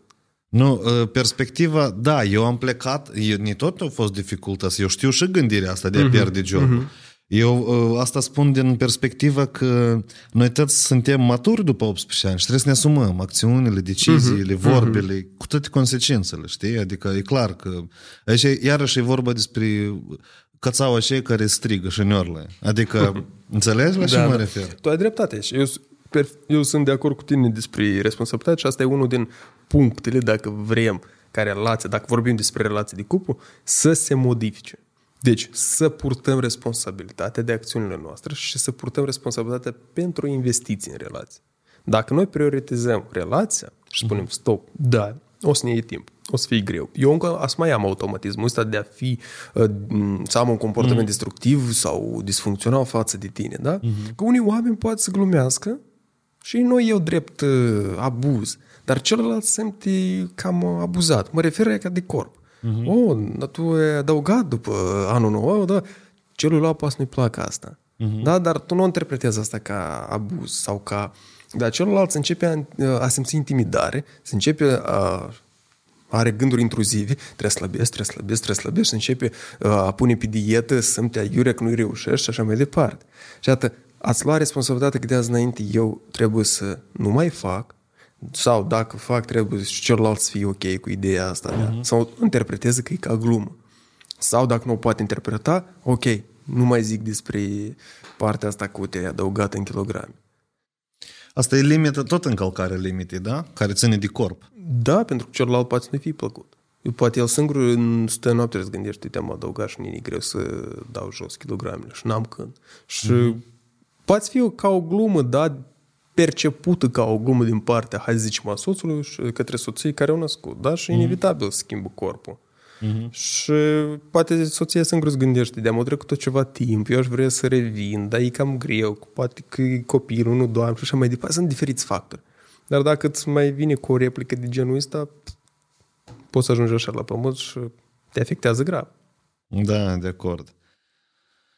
De acord. Deci noi trebuie să fim foarte atenți unul la altul. Și totodată, în, în, de exemplu, în capul meu, când tu ai zis de faptul că ca și ai mai pus kilograme, eu observ tendința rudelor mm-hmm. în Moldova. Că, hai să nu spunem, sunt și tineri care așa se comportă, dar tinerii ăștia cred că așa, tot în așa mediu au fost crescuți. Inclusiv și eu așa am fost cândva. Poate și nu mai permit și eu acum așa iarăși în glumă și iarăși neînțelegând că asta poate să afecteze pe cineva. Dar este tendința de a te băga în viața altui om. Adică noi suntem prea o națiune, de ne suflăm unul la altul în borș cumva, știi? Cum, cum tu ai vedea, că cum poate să întâmple schimbarea sau acceptarea cumva Соблюдение, cum și în rusă. Să respect? Da, respectarea uh-huh. limitelor personale la nivel de comună sau chiar la nivel de o societate întreagă. La nivel de individ, eu asta știu, că fiecare individ trebuie să-și asume asta, să lupte, să comunice. Dar cum vezi tu asta fenomen dacă te-ai gândit tu cumva la cum de făcut, de impactat și mai puternic oamenii să înceapă să-și respecta limitele personale? Pentru că eu cred că de aici oamenii își lasă spațiu unul altuia ei toți au de, cumva să preocupă cu propriile vieți și deci e mai multă prosperitate decât în simplu fapt că noi unul pe altul mereu ne învățăm, ne dăm, nu știu, da, da, da. înțelegi? Și ne distrugem cumva așteptările și ne demotivăm. Te-ai gândit cumva la cum am putea impacta mai mult lume sau cum s-ar întâmpla asta? Și mai repede, că e clar că dacă e vorba de 50 de ani și așa să învățăm. Poate și peste 30 de ani nu, să privească da. cineva podcastul ăsta. Așa. Asхобревязки. Internet ne забудет. Tot este acolo.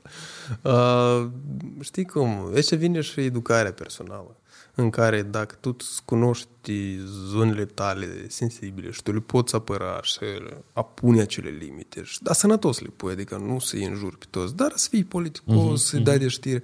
Dar eu aș zice că asta încă e o artă, pentru că imaginează că ești în colectiv și cineva băi, se întreabă cum la tine, cu un copil, da?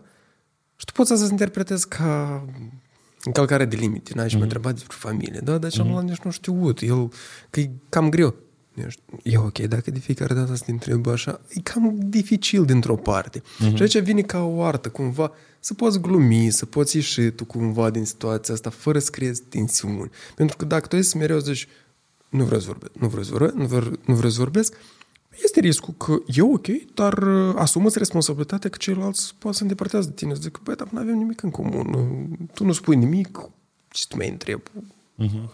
Și îți creează un grup aparte. S-au depus deodată context, spui, sorry, dar uite, eu la job chestii de familie nu discut și... Da, da? da deodată da, dai tu regula da, dacă da. e apare, la da, prima da, necesitate. Da, da, da, da, poți spui că te nu-ți supăra, nu e nimic personal, pur și simplu asta așa un credo de-al meu sau uh-huh. nu mi-e confortabil, alegi tu strategia cum vrei să o livrezi celuilalt. Dar e bine să-ți cunoști limitele și odată tu ce-ți cunoști limitele, tu înțelegi că, băi, dacă eu cu amele sunt respectuos și eu mm. am grijă de dânsele, eu o să tind să am grijă și de tale. Dar cum să-ți cunoști limitele? Hai să intrăm în anume să cunoaște limitele și cum să înveți să spui nu. Adică să, e ca să rezumăm toate discuțiile. Cum poți să-ți definești tu limitele, să înțelegi? Asta trebuie să reiești din și. Din și pe tine te enervează, din și pe tine te, nu știu, te bucură. Eu nu înțeleg. E că cum pot să-mi definesc eu limita personală? Cum să le numesc eu? Limita mea personală în raport cu și? Cu multe lucruri și uite, eu aș zice ca o metaforă gen, e ca o ușă care scârță, da? Uh-huh. E parcă nu e și nu știi și de ca... Uh-huh. Da. Mai ales noaptea. Deci e ca fix așa senzație poate să strezească în raport cu alți oameni. Uh-huh. Și ar fi minunat să-ți mai dai câteodată întrebarea, băi, pe mine mai epuizează asta sau nu? Uh-huh. Eu pot să ne ating obiectivele mele personale dacă eu fac asta.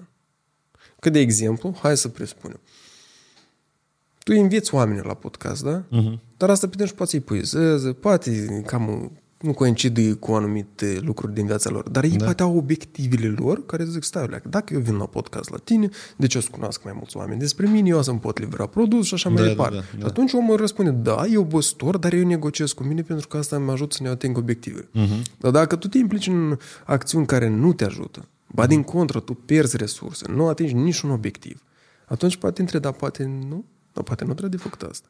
Te întreb, dar coincid cu valorile mele.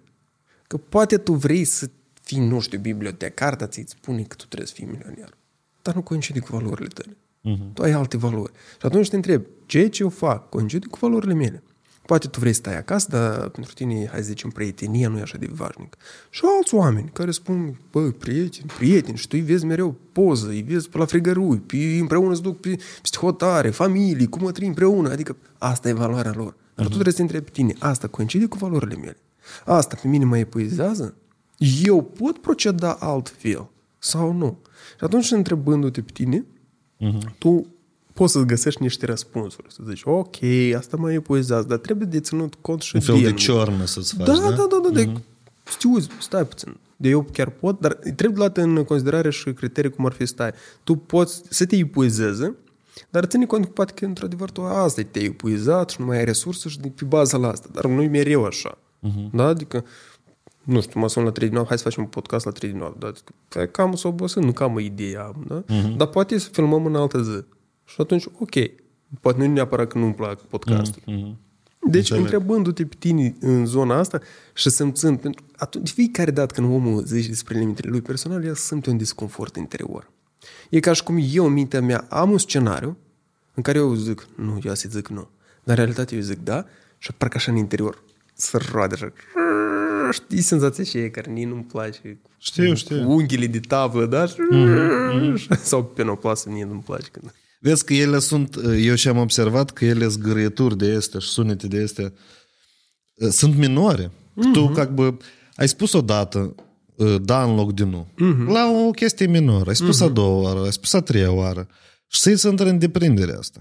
Și la fiecare dată cu problemele ele poți fi diferit, de diferit uh-huh. impact, știi? Și tu în fiecare de chestie de asta accepti în loc să, ref- să renunți și zgăriturile astea se adună toate și ele toate încep a scârțâie și la un moment dat ieși din minți.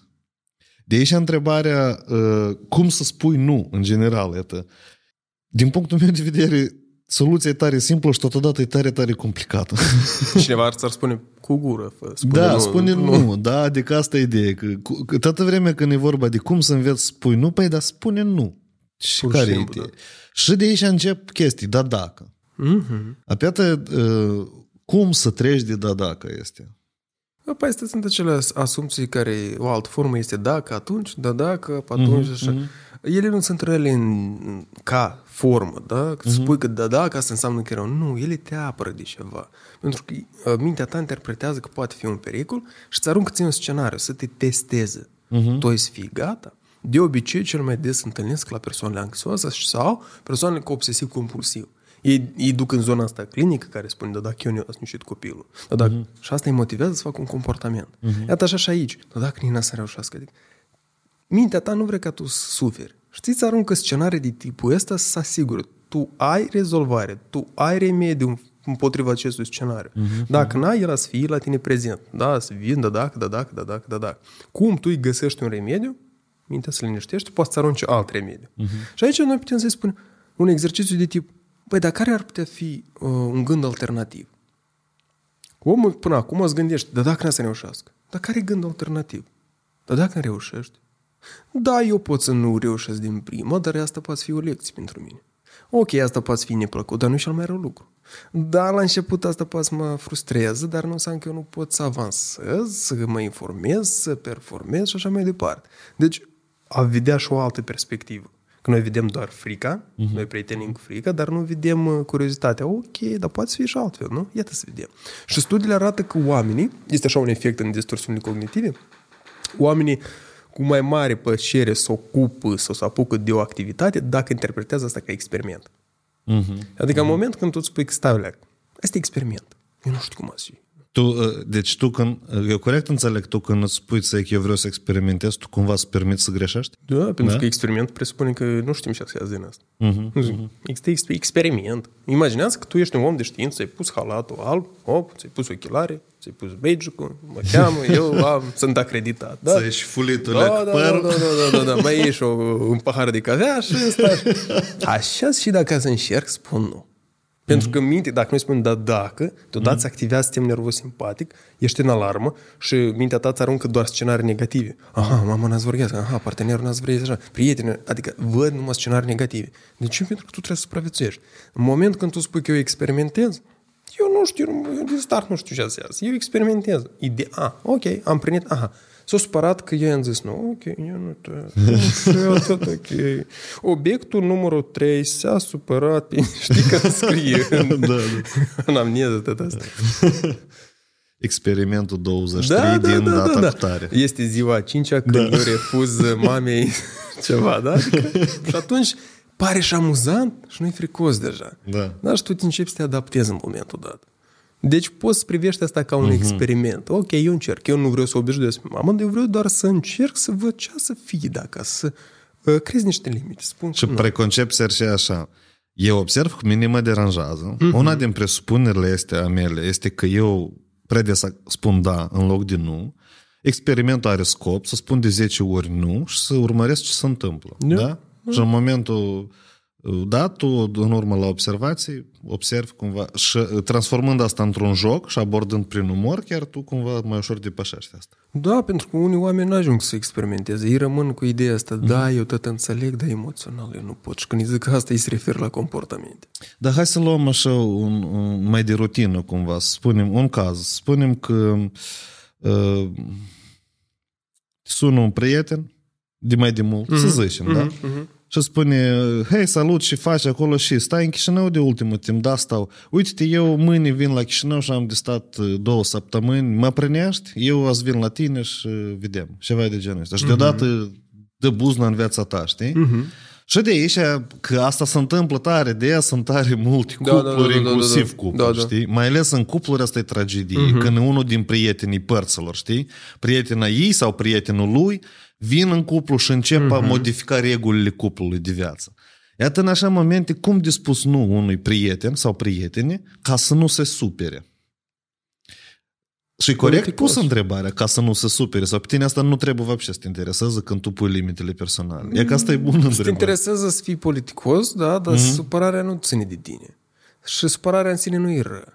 Ea ca emoție negativă, nu, e nu-i plăcută, de ea e funcțională. Supărarea ar presupune că eu m-am așteptat la ceva, dar deodată lucrurile nu au mers așa cum eu m-am așteptat. Mm-hmm. Și normal că celălalt poate să aibă supărarea, dar asta nu ține de tine, să ține de interpretarea celuilalt. El a avut anumite așteptări, sau ea a avut anumite așteptări, nu au coincis cu realitatea, a, trebuie să mă adaptez și asta e frustrant. Mm-hmm îi zici politicos, dacă nu-ți dorești, uite, nu pot, nu, la moment nu am ocazie. Am Dar trebuie să alte dai planuri. explicații sau nu Dacă trebuie îți să dorești. Dacă îți dorești. Dar de regulă, când e cu prietenii, de regulă este explicația asta pentru că ți ai o legătură emoțională cu acest om, nu ți este indiferent de el și atunci, de regulă, asta e așa. Nu ești obligat, dar asta ar putea părea ciudat când spun, nu, nu vreau. E cam ciudat. E o alternativă, dar e ciudat. Uite, știi, eu am citit nu de mult, ne-am amintit o frază exprompt, tare, tare ne-a plăcut. El spune așa, uh, când spui adevărul, adevărul ăsta rămâne în trecut. Când spui o minciună, minciuna asta se duce în viitor. Și te influențează în viitor. Asta știi, la și poate încă să mai fi emoțiile. A, Vezi că minciuna e și cu un impact emoțional negativ. Vezi că când un prieten te sună, da, înțeleg, și tu îl refuzi, adică îl renunți, îi spui că nu poți să-l primești și îi dai o explicație mincinoasă care nu e reală, cel mai probabil că în viitor poate să se întâmple așa ca prietenul cel să afle. Și conflictul mm-hmm. o să se mai repete odată. Adică mm-hmm. eu sunt adeptul la faptul că elimină problema deodată și definitiv, cu tot cu, cu rădășini, știi? Nu, tu îți iei responsabilitate în cazul dat. Când noi spunem minciuni, noi de regulă delegăm uh, responsabilitatea situației. Da, adică nu eu te refuz, da, nu știu, nu s-o spars la mine și mm-hmm. ceva și e tot inundat sau mm-hmm. nu știu, venit. Noi cumva delegăm responsabilitatea. Și a patria zi prietenul te vede pe stories acasă, tot e ghine și Ceva. spune, ah, te Nu, nu e rău mereu minciuna. De ce zic că nu e rău? Pentru că uneori noi ne simțim vinovați că nu putem. Da, să mm. cumva contrazice cu valorile noastre. Și atunci tu parcă vrei, dar înțelegi că situația poate nu-ți permit. Și tu te simți aiurea să-l refuzi. Deci poate tu-ți dorești, poate să fi fost singur. Mm-hmm. Vin, eu pregătesc PlayStation-ul, comand și un kebab, două kebaburi, pieză și acum și noi tot țara vorbim despre viața noastră, da? Da. Dar când ai alt sistem, fiind într-un cuplu sau o familie, uh-huh. clar lucru cam e mai greu. Tu trebuie să negociezi și cu părțile celelalte și cumva trebuie să le introduci. Că aici a fost o problemă mare chiar și cu uh, oamenii refugiați din... Uh, uh-huh. Eu mă înainte am zis imigranți. Despre ucraineni. Dar de fapt erau refugiați. Da, refugiați. Da. E ok. Corectăm, da, refugiați. Deci, uh, au Unii fost, dintre da, ei au devenit și imigranți. Why not? Cred că au plecat la Probabil. cetățenie. Nu da. știu, probabil. Dar uh, oamenii i-au luat, i-au depăstit la casele lor, dar nu le-au dat un set de reguli. Ce să faci, cum să faci cu apartamentul, până când voi stați Mhm, mm-hmm. și puteți să faceți din apartament. Și trezeți peste noapte cu apartamentul poate plin de gunoi și Mhm. mm-hmm. distrus și stau mai mult și cum adică deja trebuie să plec. Deci adică nu au fost stabilite niște reguli. Din buna intenție de a oferi un ajutor, voi n-ați stabilit reguli. Iată așa și aici. Prietenul poate să vină și te cunoaște doar pe tine, da, mai mult. Și voi ați avut un set de reguli, da? Vorbim, vorbim, facem și vrem, merg, râgă prin casă și tot e ghine, da? Cu familia deja poate să nu mai funcționeze în moment. Dar așa e de la caz la caz. Sunt familie care sunt ok, da, nicio problemă, vin și eu. Tu ai cunoscut cazuri în care moldovenii au primit refugiați și pe urmă se supărau pe asta tot?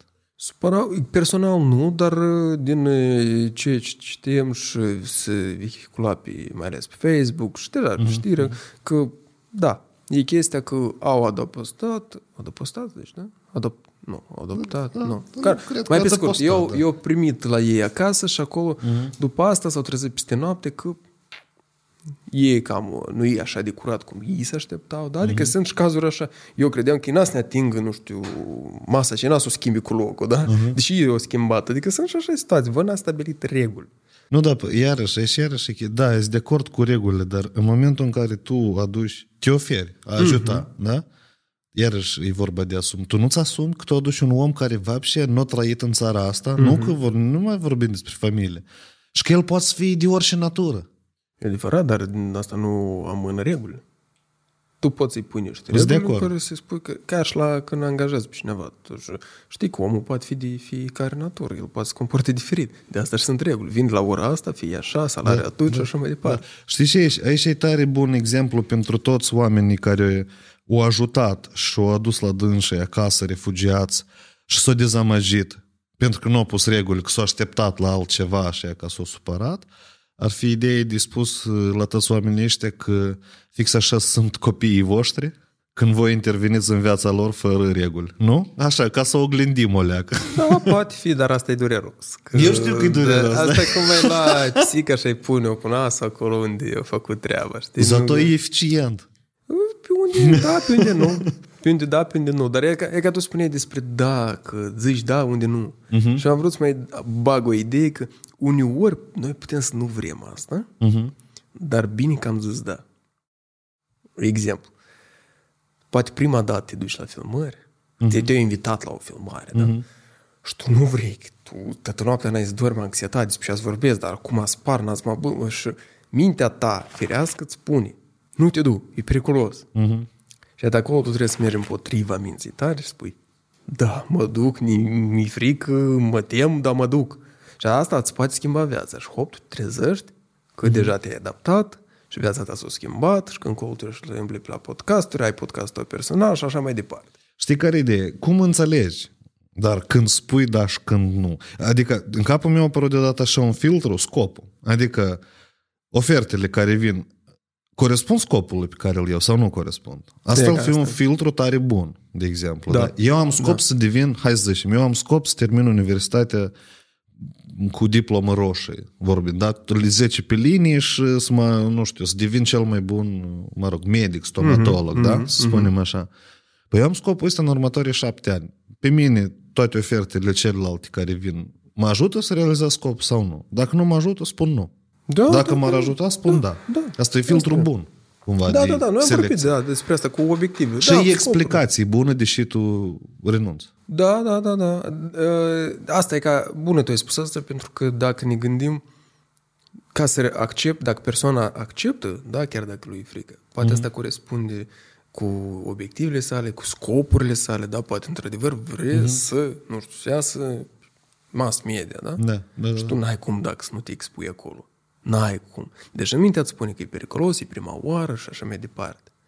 Dar, depășind partea asta emoțională și acționând doar rațional, mm.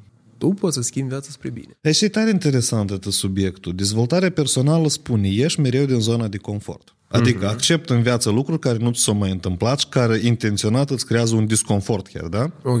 Acum, teoria cu limite personale spune așa, apără limitele personale, uh, dacă te simți rău ceva, apără, spune oamenii la loc. E că cum să înțelegi când trebuie să accepti să te simți rău o leacă pentru dezvoltare, da? Și Ok. când trebuie radical și constant să menții, o, o, nu știu, un front pe linii personală. Vezi că ideea cu zona de confort e o leacă ciudată. Toți uh, afirmă că noi stăm în zona de confort. Uh-huh. Dar sunt unii oameni care nu stau în zona de confort, crezând că stau în zona de confort. La uh-huh. ce mă refer? Ei suferă în zona aceea, dar traseul pe care are nevoie de parcurs e mai dureros. Uh-huh. Și ei aleg suferința mai moale în comparație cu ceea ce cred ei că o să primească. Răul mai mic ale, Da, da? da, adică eu poate vreau să am blogul meu, nu știu, pe Instagram cu sute de mii sau poate mm. milion de urmăritori. Dar frica că eu trebuie să postez ceva și pe mine să mă acuze și nie să-mi zică cum tu arăți și, și vorbești și, și nie ești tu de te dai expert, mm-hmm. e mai dureros și atunci eu rămân în zona asta de nu public, dar tot acolo singur pe mine mă mănânc. Mm-hmm. Și asta de parcă m-aș pișca în fiecare zi, că așa stau și așa. Mm-hmm. Asta nu e zona de confort.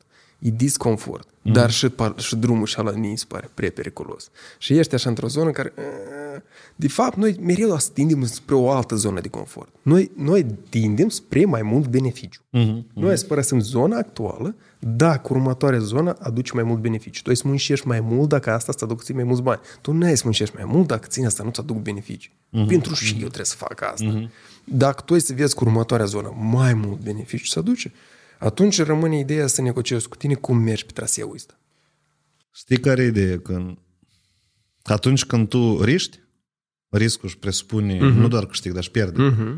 Adică, da, beneficiul poate să fie mai mare dacă el nu se întâmplă.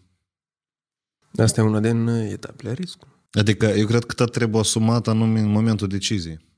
Da, eu vreau beneficiu mai mare, o să fac tot posibilul, dar eu pot să pierd tot asta. Eu sunt gata, вообще. Poți pierzi, dar măcar să te, știi cum, să te uh, îmblânzească sau nu îmblânzească, dar cum să te ademenească, dar Da, să, da, să chemi te și motiveze, spui, da? Să spui, uite ce ai putea primi. Uh-huh. Și odată, dacă tu vezi asta și tu zici, ok, este 50% că eu pot primi asta, uh-huh. asta deja te scoate din zona actuală. Deși drumul, sorry, drumul poate fi așa, în sus, jos, dureros, pe urmă să te întorci iar înapoi și iar iată așa, el poate fi dureros și el o să fie dureros, pentru că n-ai cum să fie așa. Deci noi asta și ne dorim, noi ieși din zonă și mergem așa, parcă până la colț căs după un pachet cu lapte, da? Adică, dar de fapt tu trebuie, n-ai cum. Mie și tu, când revenind la dilema și ta de exemplu cu Instagram și popularitate, ne, eu cred că la, am, am atras atenția la faptul că tu ai zis că e mai periculos drumul și ala, știi? Uh-huh. Adică când pare un drum mai periculos, o întrebare care, din punctul meu de vedere, foarte bine aterizează și elimină mult frici, asta e cel mai rău scenariu. Mine întrebarea asta m-a, tot m-a învățat Cristina. E tare simplă. Eu am aplicat-o, dar nu în așa, întreb, nu în așa formă. Adică uh-huh. spui întrebarea, băi, care este cel mai rău scenariu dacă merg acolo? Ce se întâmplă? Cel mai rău pentru uh-huh. mine. Uh-huh. Și tu când începi a scrie scenarii re- rele și începi a le conștientiza, înțelegi că puțin rău te așteaptă. Da. În mare parte, știi? Și atunci frica asta se domolește tare mult. Dar mai este încă ceva. Spunându-ți sau scriindu-ți ție, uh, scenariul cel mai rău, tu de fapt începi să generezi uh, scenarii de adaptare. Ok, dacă se întâmplă asta, înseamnă că eu o să pot face. A, tu te pregătești de Da, el, da, da. Mintea oricum o să înceapă a genera, uh, hai să zicem, uh, ieșiri, evacuări, cum tu ai să te adaptezi în momentul. Ok, dacă să zic uh-huh. că să râd de mine, să râd și eu, da? Ok, am bifat, eu aici o să mă descurc așa. Și ai să mergi pe fiecare treabă.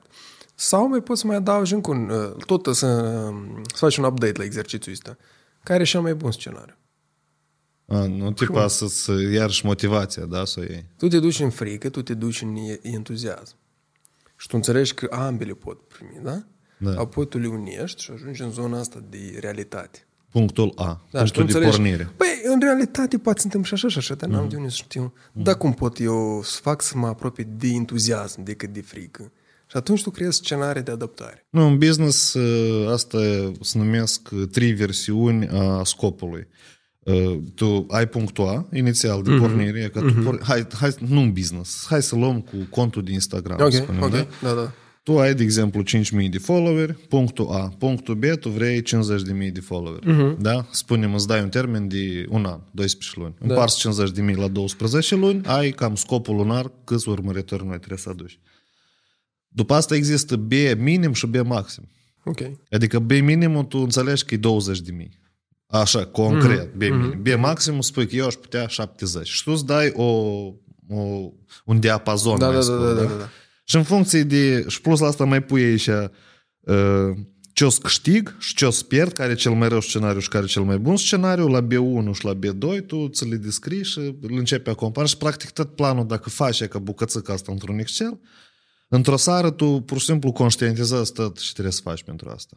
Și nu rămas numai să-l folosim. Din, ia cadeam, dacă eu, ca uh, specialist de marketing în creșterea contului de Instagram, eu înțeleg foarte bine că uh, o să revin și la ideea care a spus-o Alina Andriuță în podcastul cu dânsa care l-am făcut, că trebuie uh, există consultanți și experți, dacă vorbim de consultanți și experți și de specialiști, în general de liberi profesioniști, Există one-to-one și one-to-many. Și asta sunt două uh, strategii absolut diferite de abordat. A și care lucrează one-to-one, om cu om, sau uh-huh. business cu da, business, da, da, da. știi? Au anumite strategii de comportament și de dezvoltare. Și există one-to-many unde tu singur, ca specialist sau ca business, livrezi către o masă mare de clienți. Aia e cu totul altfel da. se gestionează. Dacă vorbim de psihologi, cred că iată Lapkovski și Curpatov sunt one-to-many. Ei au ieșit din zona one-to-one, știi? Iau și alt statut. Da, da, da. Dar asta e că e un punct B, scenariu bun de cum un psiholog poate să devii extrem de popular în Moldova. Asta e bun statut. Da. E bun da. scop, gen, bun aliniere, exemple de așa da. Așa, da, din anumit punct de vedere, ca eficacitate de a genera... Bun. E, și te Finanțe. interesează asta de case-urile, așa Mă gândesc la ce, că el e bun așa, da, că uite, tu poți să ai așa popularitate, așa bani și așa viață poți trăiești, da? Dar așa nu ca eu, de exemplu, ca psiholog, mă uit la Lapkovski și zic că eu ca informație așa nu. Serios? Da, zic că e prea primitiv, e prea ușor, e prea, uh, cum îi zice, nu mă rog, spaviernăsn, adică e așa Da, da, da. superficial. Da, da, da. Și atunci eu înțeleg că n-ai și lua așa. Eu înțeleg care e publicul lui. Deci nu e o acuzare ca el așa să nu facă. Uh, Mai înainte aveam ideea asta cu nu, nu, pentru că eu eram orientat spre cunoștință și cunoștințele să fie cât mai valide, cât mai puternici. Ca să, pentru că eu, eu eram în zona asta de și sunt acum în zona asta ca psihoterapeut în care eu am nevoie de instrumente bune, valide, care să-l pot ajuta pe client să-și atingă scopul măcar satisfăcător pentru dânsul. Mm-hmm. Am zis așa eu măcar. Satisfăcător pentru dânsul, mm-hmm. că scopurile sunt lui, nu sunt mele. Da. Deci e important. Dar uh, dacă eu mă orientez după um, Lapkovski, eu pot să zic lui că uh, clientului fă și vrei. Dar acolo sunt patvodnei camne. Ce înseamnă fă și vrei? Mm-hmm. Și atunci eu înțeleg că lucrez pentru masă. Așa, mm-hmm. da, cum lucrez pentru masă și este și Tony Robbins, da, acolo, și la americani în genere, e tare Da, sunt ideea mulți. asta, da, acolo concurența e mare în zona asta. La noi, în Moldova, nu încă nimeni nu e pe zona asta. La ruși sunt. Acolo, dacă nu greșesc, este și Mark Barton cu tot așa, el, a- el a acaparat zona asta feminină, uh-huh. el e pe femei, Lapkovski pe stima de sine și как быть уверенным, Крупатов el o dă pe creier, cu structura asta, dar mai sunt și alți mulți psihologi care tot așa o pun pe zonă că eu sunt primesc uh, mulți bani, sunt popular și așa mai departe.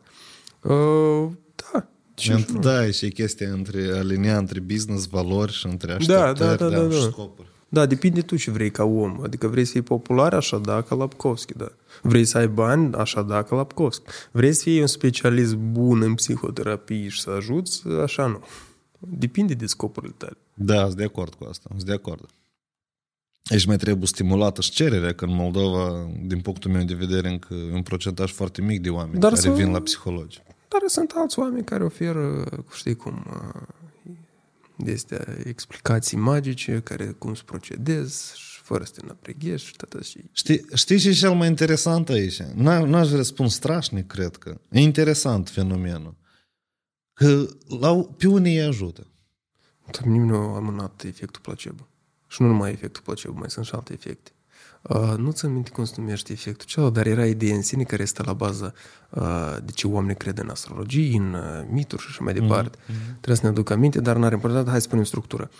Uh, odată tu, tu ce crezi în fenomenul acela, tu începi să te comporți la, în modul în care crezi. Mhm. De exemplu, tu dacă crezi că e ca fata și mă place, eu încep să mă comport liber. Mhm. Și chiar dacă mă refuz, eu zic, "Ei, asta e așa se joacă, da? Așa este așa un joc între noi. Adică eu adopt un comportament și dacă mi îmi reușește, eu întăresc ideea că, hei, ia că vezi? Și atât pe baza asta, ideile de astrologie. Azi la tine asprinească și să, fii, să ai o dispoziție bună. Și tu începi să te comporți conform acestei convingeri sau vnușeni în limba română. Da, Totdeauna uit în limba română cum e vnușeni. A induce, a impune. Da, da, da, cumva inducere. ai- Da? Din hipnoză, da, inducții. Adică tu singur ți induci, ții uh-huh. ideea asta și tu te comporți așa și având eh, clar lucru bună dispoziție. E NLP cumva. Cumva, da, dar Dar tu ai adică văzut vreo autoinducție. zonă negativă?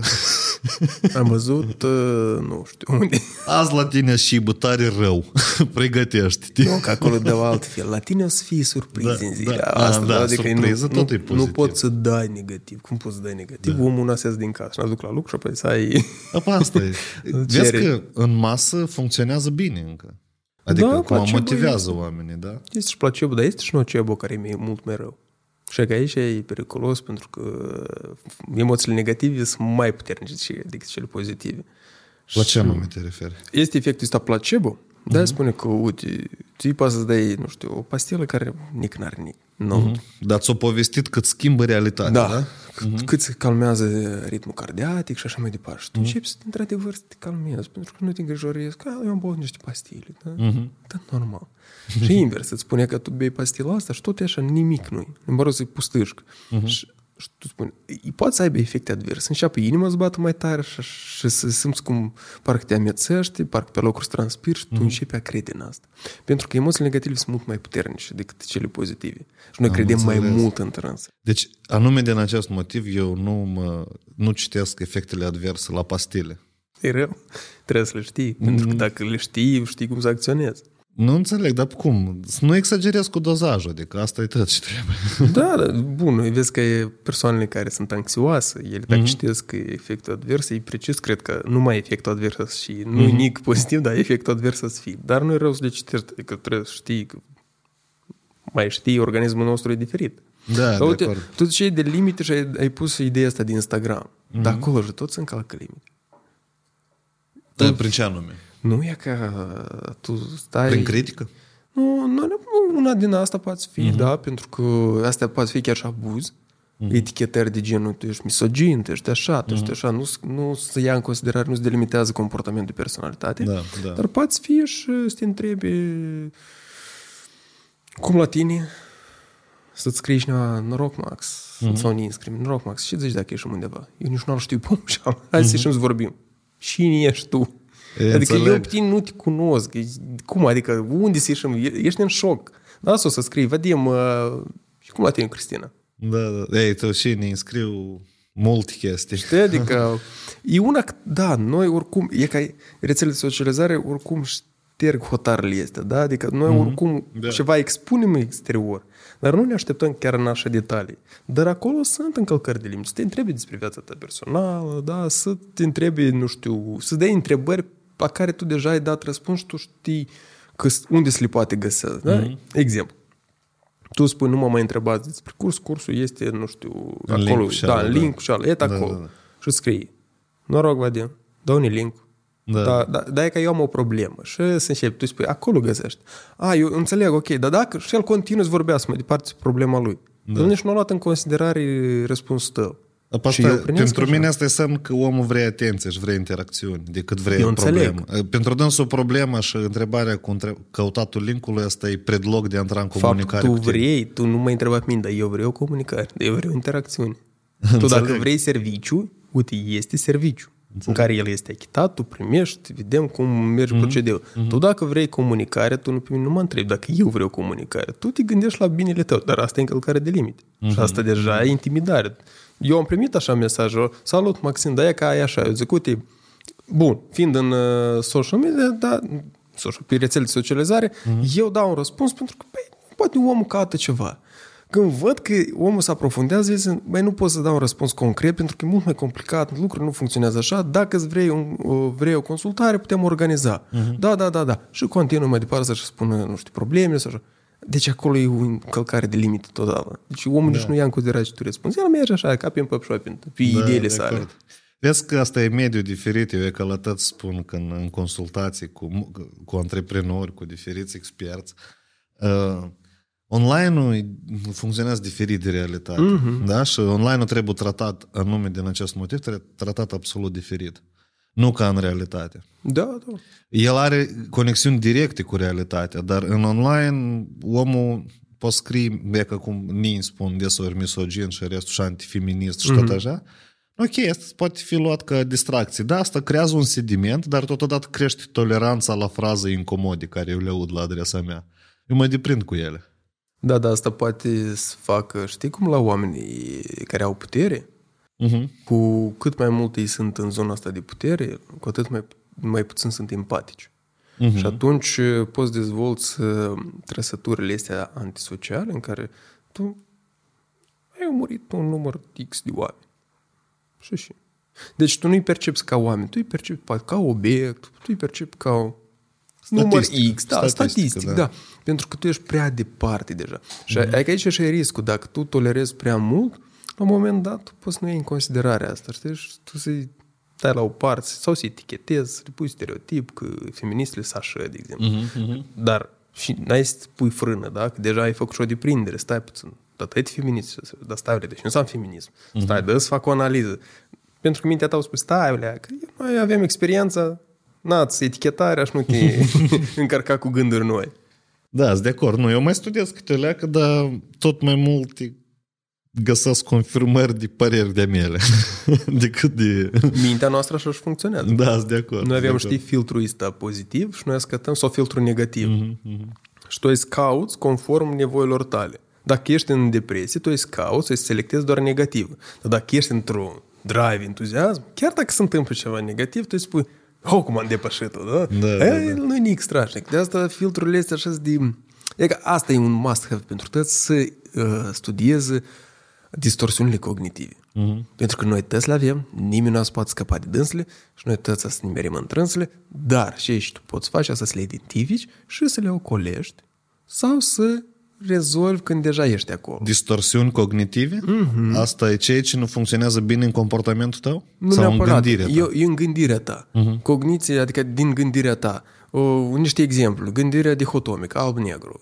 Feministele israele sau bune? Da. Bărbații să, nu știu... Sexiști, sexiști sau, sau da. nu, da? Adică femeile, nu știu, frumoase, urât. Toate că asta e gândire dihotomică. Mm-hmm. Este gândire emoțională. Dacă eu sunt emoțional, asta înseamnă că așa și este. Mm-hmm. Asta e adevărat, da. Eu sunt frică, înseamnă precis să-ți dau greș. Și, dar realitatea poate să arate altceva. Tu poți să ai anxietate asta, să ai frică, dar să te discuși foarte bine. Oamenii zic că, pe normal, a fost un mhm, podcast, mm-hmm. dans sau și ai avut acolo o petrecere, te-ai descurcat de minuni. Nici nu s-a văzut că tu ai avut anxietate. Fără să-mi spus tu, eu nici nu avea să știu. Mm-hmm. Este uh, de tip trebuie. Trebuie, trebuie, trebuie să faci așa. E că astea sunt distorsiuni. Și atunci noi dacă cădem în trânsele, fără să ne dăm seama. Dar ele sunt așa de diferiți pentru noi că noi nici nu le vedem. Asta cum... Te-ai gândit vreodată la nasul tău? Nu. Nu, nu, tu nu stai așa să te uiți, da, fiecare zi. Dar el este în fiecare zi la noi aici, da? da. Și tu așa de prins cu stai, uite.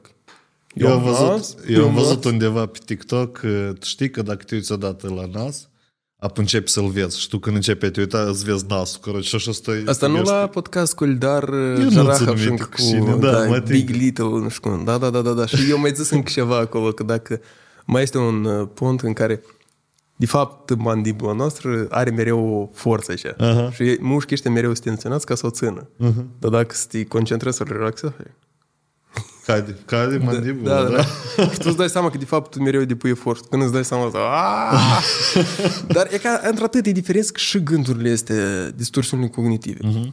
Și dacă nu îți dai seama de ele, tu trăiești cu ele, bine, mersi.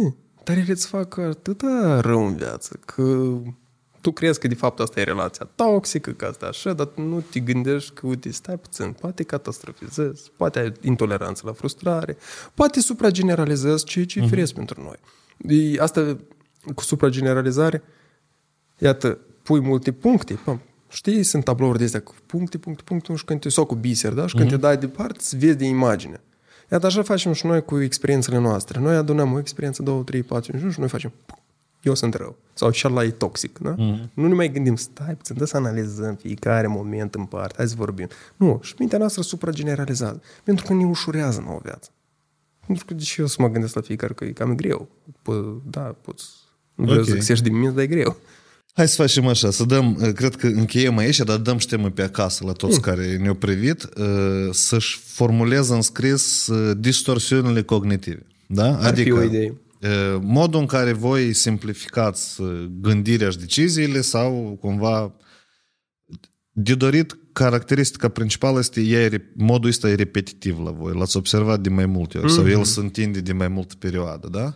Ar fi o idee, dar să dați un search pe Google, să vedeți ce înseamnă distorsiuni cognitive, cum ele sună de fapt mm-hmm. și atunci cu siguranță te regăsești cel puțin în una dintre dânsele, te regăsești. Să înțelegi că de fapt E okay. mult mai complicat. Deci distorsiunile cognitive 1, 2, să vă definiți limitele personale, da. să încercați și vă deranjează și nu vă deranjează. Și trei, să aplicați odată formula și măcar, sau să vă formulați în scris măcar sau în memorie observații, după asta ce simți vis-a-vis de observații, da? Uh-huh. După asta ce propui. Nevoile tale.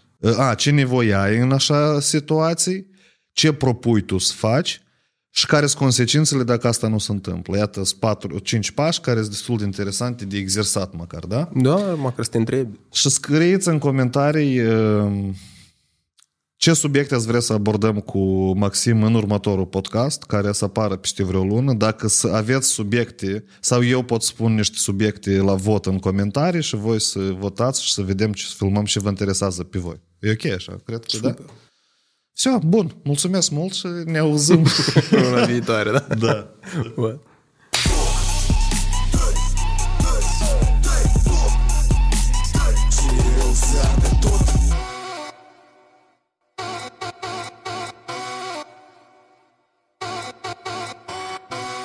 Am plecat în câmpul drept Să mă întâlnesc cu tot ce e rău